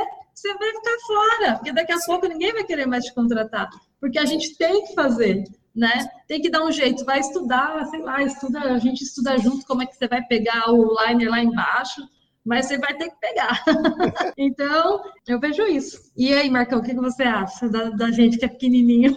Olha, eu acho, acho muito legal. Quando eu, eu, tinha empresa ainda, era uma empresa pequena, né, de sondagem, mas é, é pequena, né, perto do, sei lá, o Vortex, a Aragon e Trust, são empresas muito grandes, né, a nossa, mesmo quando tinha muita coisa, era bem menor que eles. Então, a coisa de, de você fazer o que você acha certo, a gente sempre teve com a gente, né sempre fez o, o certo, certo para nós, né? Inclusive declinar trabalhos, muitas vezes declinamos trabalhos, Sim. porque não, especificamente sobre a, a, amostragem de solo aí não, não tem como entrar máquina e tal, acho que, que a gente não deve pensar assim, a gente tem que fazer o que precisa ser feito. Tem que coletar a amostra na zona saturada, vamos coletar. Tem que a amostra tem que ser representativa. Se o cara do manual está conseguindo fazer, beleza, mas é pouco provável. E aí talvez você tenha que fazer um jeito de fazer essa coisa entrar no orçamento. Mas, por outro lado, é possível que o cara do manual esteja fazendo certo? É possível. Porque eu mesmo dei treinamento para duas empresas de trado manual e o cara falou: como é que a gente pode fazer? É, então, bom, já que você quer fazer, vamos tentar aqui. E daí o que a gente pensou junto, eu e eles, era assim: usava um amostrador de 60 centímetros, mas com um diâmetro para pegar o line com 44. Né? E daí ele cravava aqueles 60 centímetros e revestia o furo. Então ele, ele ia, é, reabria com o trado e o revestimento, trado e revestimento, 60 centímetros. E é indo de 60 em 60. Dá, dá pra. É, o revestimento é, é verdade, eles usam bastante o revestimento agora, eu já percebi isso. Porque eles falam que é mais fácil, que, que aí você consegue ter uma. é, consegue mais profundo, né, com o liner na, na zona saturada é, e tinha que fazer desde o início, né? Porque não tem como ele colocar o revestimento só depois, senão ele está perdendo é, representatividade antes. Agora, agora é. Juliana, contrata eu e o Marcos. A gente tem a máquina, nós somos parceiros. Ah, é, então, assim, é verdade. A gente pode fazer um preço diferenciado, né, Marcos? Para os amigos, né? É, a gente para... praticamente nem faz já, mas é, então você pode contratar a Ivandra já. Né? a gente. A minha máquina é pequenininha, entra em qualquer lugar. A minha, é aquela Baby, o, o, tipo já o Probe Baby, né? O, sim, sim. Já o Hammer, né? Então, esse é, é, é casos, casos pequenos, assim, dá, dá para usar tranquilo. Sim, sim, sim. É, mas assim, uma coisa também que a gente vê, Marcos, é a, a, dificuldade também de coletar essas amostras abaixo do nível d'água, né? Então, assim, por exemplo, eu estava trabalhando numa área outro dia, então, assim, você pode ter, até ter a máquina, mas às vezes você não consegue trazer uma amostra boa. Sim. Né? Usando o pistol sample, tudo. Isso, é, isso. Mesmo usando o pistol sample, o que, que acontece? Às vezes você é, fura, você faz aquele furo, quando você tira a amostra, né, traz de volta, a hora que você desce de novo, o furo fecha. Sim. Aí você tem que. Então, é isso, aí, aí é isso que não o... pode. Então, Por isso que tem que revestir. Então, aí tem que estar revestindo com, com o. Ou do YouTube. Do YouTube. Aí, só que o Dual Tube, quem tem hoje no mercado? Pouquíssimas pessoas têm esse Dual Tube, né, hoje no mercado. Então, assim, Aí o pessoal fica arrumando artifícios, na verdade, né? O pessoal sim, da sonda, para coletar, já que tá coletando tudo errado mesmo, vamos coletar. Isso, é, entendeu? É, isso Mas, que a gente tem que mudar, né? Tipo, é. assim, o Marcão falou, é, tem que, tem que fazer o certo, tem que fazer o certo.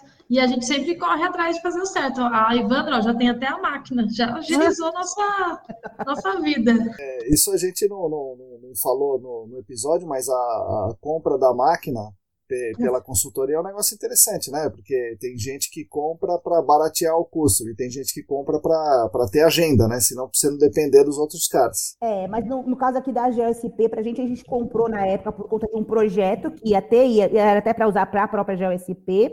Mas, assim, Marcos, eu acho, eu vejo assim que é, hoje a gente tem a máquina aqui, a máquina está mais parada do que. Tudo bem que também tem a questão da pandemia, mas é, eu não vejo assim, só, talvez só se você tiver uma demanda muito grande, porque é um investimento muito alto, você Sim. tem que ter mão de obra qualificada. Sim.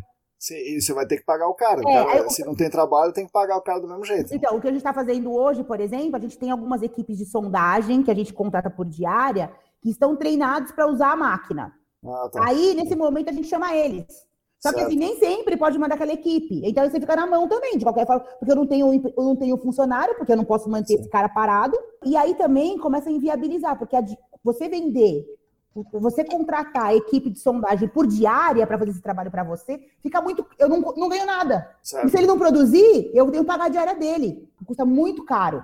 Mas esse lance da sondagem manual não é só de empresa de pequeno porte, não. Você pega a proposta de empresa de grande porte que sim. usa manual, sim. Sim, sim. Muitas usam, né? Mas... Eu, eu vejo. Várias, várias. Mas na verdade são poucas as que usam sim. a máquina. É 90% de manual. Sim. Usa a máquina que eles mesmos têm, né? Sim, sim, sim. Eu, eu pergunto, outra coisa, como eu trabalho sempre com no, campo, que eu tô lá no campo, eu pergunto, vocês estão fazendo sondagem pra quem você trabalha? Aí eles falam, assim, é, eles, bem isso. Eles não falam o projeto, eles não falam, tipo, normalmente eles não abrem assim o cliente, eles são bem, tipo, Sim. o pessoal que trabalha comigo é bem tranquilo, bem assim, ah, tô fazendo trabalho para tal empresa, para tal empresa. Então vocês falam, ah, quer dizer que o pessoal tá fazendo manual. Sim, é, pois é. Né? Então você sabe pois que é. tá tendo mesmo. Mas assim, não, eu, não, mas isso não é coisa do pequeno, não. Né? Isso, eu acho que é mais. Eu acho que o pequeno faz mais mecanizado do que o, do que o grande, porque assim, às vezes o pequeno tem como você negocia direto ali com o cliente, mostra para ele impor. Às vezes você consegue até viabilizar isso,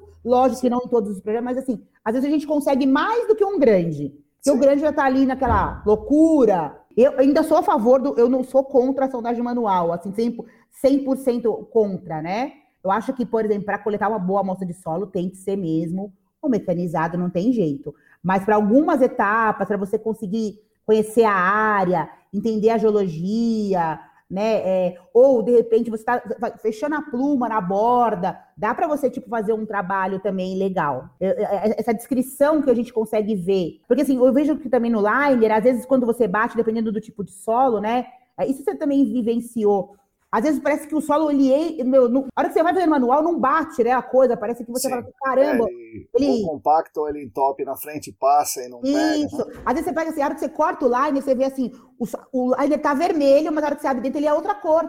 Porque Sim. ele veio, às vezes vem entrando, então assim, se também a, a, a, você não coletar uma boa amostra com, com o operador não for bom da máquina, você também não traz uma amostra boa. E o cara, e o cara que está descrevendo, né? O cara Isso, tem que, saber o que está fazendo. Outra coisa também que, que, a gente vê muito também nessa na, na, na, no, no, mecanizado são as buchas, né? Que a gente chama de bucha. Então Sim. o cara descreve, cai aquele monte de amostra e o cara é, fala que. Não é... pode, né? Então, não pode. e aí traz a amostra e fala, não, ó, isso aqui. Aí você vê que se você vê que não é o solo natural, que aquilo ali Sim. é é o que caiu. Isso é. que, esse, esse é um grande problema, um enorme problema, né? O cara tá pegando a amostra de cima. Por Exatamente. isso que tem, tem que ser, então não basta ser mecanizado, né? Tem que ser mecanizado ou revestido. Por isso que tá no campo tem que estar tá uma pessoa, a pessoa que está lá tem que ser uma pessoa experiente, com poder Sim. de decisão. Sim, falar pro cara, bate de novo, se furo perdeu, tem que fazer de novo. Não quero saber, não Sim. adianta mais. Ainda tem que ser desse jeito. É, é, é, é, senão não, não adianta. Você está gastando um dinheirão com uma sondagem mecanizada que não está te trazendo a informação que você precisa. Sim. Daí é melhor faz, não fazer, então. É a parte mais importante, né? É que o pessoal do campo, às vezes, eles entendem que A parte deles não é tão importante. E a parte, eu falo para eles, a parte, é a parte mais importante. Sim. É que nem a pessoa que faz o tabelamento dos resultados, é a parte mais importante, porque se você errar, meu filho. Vixe, aí. Né? Então, assim, é a parte mais importante. Colocar na cabeça deles que é a parte mais importante, eles fazem direitinho. É. Né? Você, você dá uma elogiadinha aqui, outra ali, Sim. aí você consegue gerenciar. É, né? Senão ele vai fazer um furo, né? Então é. ele vai fazer o furo, mas Sim. você não quer um furo, você quer é. amostra, você quer uma porção de coisa. Sim. Eu sou que nem Amanda, quero foto de todo de metro em metro, porque eu não posso estar lá, vai me dar agonia também, então eu não poder estar. Mas se eu, se eu tiver em todo lugar também não tem como, né? Então é, tem que é confiar um pouquinho laboratório. A gente tem que também confiar um pouquinho, porque senão a gente está ferrado, né? Mas o que, que eu faço com o laboratório também? Quando eu coloco o pessoal, o meu técnico, que é de confiança, para acompanhar a amostragem. Isso eu ia dar um conselho para vocês, façam isso, porque se deixar o cara isso. coletar sozinho, sem ninguém da sua consultoria, você tá lascado. É, só é não, e você vê pelos dados físicos, é, os dados que eles coletam, tipo, o NA não varia, eles colocam o mesmo NA para tudo. Eu sim. falo, gente, mas então que purga que vocês fizeram aí, se você não me mostra variação de nada? Sim. Aí o nível estático tá tanto e o outro tá diferença de um metro e o NA sempre o mesmo lá na, nas medições. Aí eu não consigo entender. Então, é, essas coisas assim eu também sou meio chata. Então eu coloco o, o meu técnico lá, que eu contrato sempre, eu já coloco a diária dele para ele acompanhar. Porque eu acho que nesses mínimos detalhes a gente consegue sair na frente. Senão você não tem explicação para um resultado absurdo. É verdade. Então, acho que é isso. Acho que o dia a dia a gente vai aprendendo também, aperfeiçoando. Eu gosto de ter pessoas assim, por exemplo, que nem a Ivandra. Eu não ligo para concorrência, não. Eu gosto, eu acho que todo mundo tem que conversar, mostrar o que sabe para o outro, porque aí o outro vai fazendo melhor. Porque imagina, só você andar e ninguém vir atrás. Você vai, uma hora você vai ficar sozinho e vai ser muito chato, né? Eu penso isso, eu acho que tem todo mundo andar, andar junto. Não, tem que então, eu, eu curto, eu, eu gosto de ter meus amigos na área, eu gosto de, de conhecer as pessoas, de aprender, de copiar mesmo, que é bom, eu, copio, eu copio e, pronto, que nem a gente copiou a caixa do, do Marcão, né? Não, mas é para copiar mesmo. É, é então. daí, e... daí é, é, usar como, como modelo mesmo, né? Isso. É. E aí você vai criando a sua marca, né, Ivandra? Vai criando a sua Sim. marca e aí um dia a gente chega lá. É, eu acho que é. Vai ser difícil. Eu estou pensando também já em colocar outras, outros escopos aqui dentro, trabalhar com resíduo, que eu gostei, fiz um curso ano passado, gostei bastante da parte de gerenciamento de resíduos de construção civil. Eu achei bem interessante, também casa com a nossa área, né? Você acaba fazendo um conjunto. E aí é isso, pensar em outras coisas também, porque às vezes eu penso que gerenciamento de áreas contaminadas pode ser que um dia a gente não consiga levar assim com tanta fluxo de caixa, né? Que a gente precisa certo, também certo. só de fluxo de caixa, não é só o amor pela é, pelo que faz, né? Então eu tô, tô tentando estudar mais sobre essas outras coisas também para poder é, oferecer mais trabalho e poder ficar junto um dia com, com os grandões aí também. Sim. é, bom, é isso aí. Obrigado então, Ivandra, Juliana. Obrigado pela conversa e até a semana que vem. Obrigada a vocês. Obrigada é. também. Tchau. Tchau. Essas foram as palavras de Ivandra Matos e Juliana Mantovani. Mais uma vez, obrigado a todo mundo que nos ouve. Obrigado, meninas, pela bela conversa. Vou recapitular somente algumas pequenas coisinhas aqui. Eu digo que um furo sem revestimento não permite a coleta de amostras de solo representativas, especialmente na zona saturada. O trado manual normal é um furo sem revestimento, ele permite até que o material seja descrito, mas, na minha opinião, as amostras são pouco representativas, principalmente porque o furo não é revestido. E se o furo não é revestido, o material de cima se mistura com o de baixo e se mistura com o solo que cai do trado e etc. Aí naquela caneca do trado você não sabe se o solo está lá mesmo ou se ele caiu de outras profundidades. É sempre bom lembrar também que a norma 16434 de abrangência nacional exige que as amostras de solo sejam feitas com liner, se as amostras, as amostras de solo forem analisadas para VOCs, compostos orgânicos voláteis. Ainda que o objetivo não seja esse, analisar para VOC, a representatividade das amostras coletadas com trado não é adequada, na minha opinião. Falamos no episódio sobre a ferramenta DualTube, que eu sempre defendo porque, durante a gravação, ela coleta amostras enquanto reveste o furo. Há pouca oferta dessa ferramenta no Brasil, mas isso tem crescido. Essa semana mesmo vi um vídeo da Impacto Ambiental, uma empresa do Paraná, utilizando o DualTube para fazer amostragem de solo. Ressalto também que o Piston Sampler é uma ferramenta que funciona muito bem para prevenir a chamada bucha. A bucha é exatamente o material de profundidade mais rasa que cai no fundo do furo da sondagem, causando aí aquela falta de representatividade nas amostras. Em resumo, Piston Sampler é uma boa metodologia para coletar boas amostras de solo. O correto aqui é utilizar as melhores metodologias para as diferentes tarefas dentro do GAC. Elas estão corretas ao pensar assim. E por fim, elas falaram algo muito interessante quando pensamos na concorrência do nosso mercado, mas que podemos extrapolar para a nossa luta em favor do meio ambiente ou mesmo para a nossa vida em geral. Andar sozinho pode ser confortável, mas acaba perdendo a graça. Quando andamos juntos, e mais, quando ajudamos os outros a andar conosco, chegamos mais longe e com um caminho mais suave. Com isso, agradeço demais as duas por nos permitirem andar junto com elas.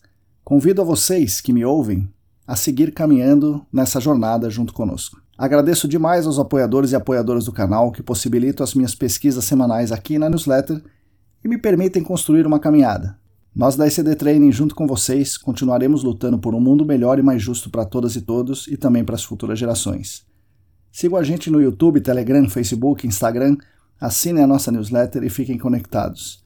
Somos atualmente em 306 assinantes da newsletter, 297 inscritos no Telegram 695 inscritos no canal do YouTube, 604 seguidoras e seguidores no Instagram e 37 colaboradores e colaboradoras no Apoia-se.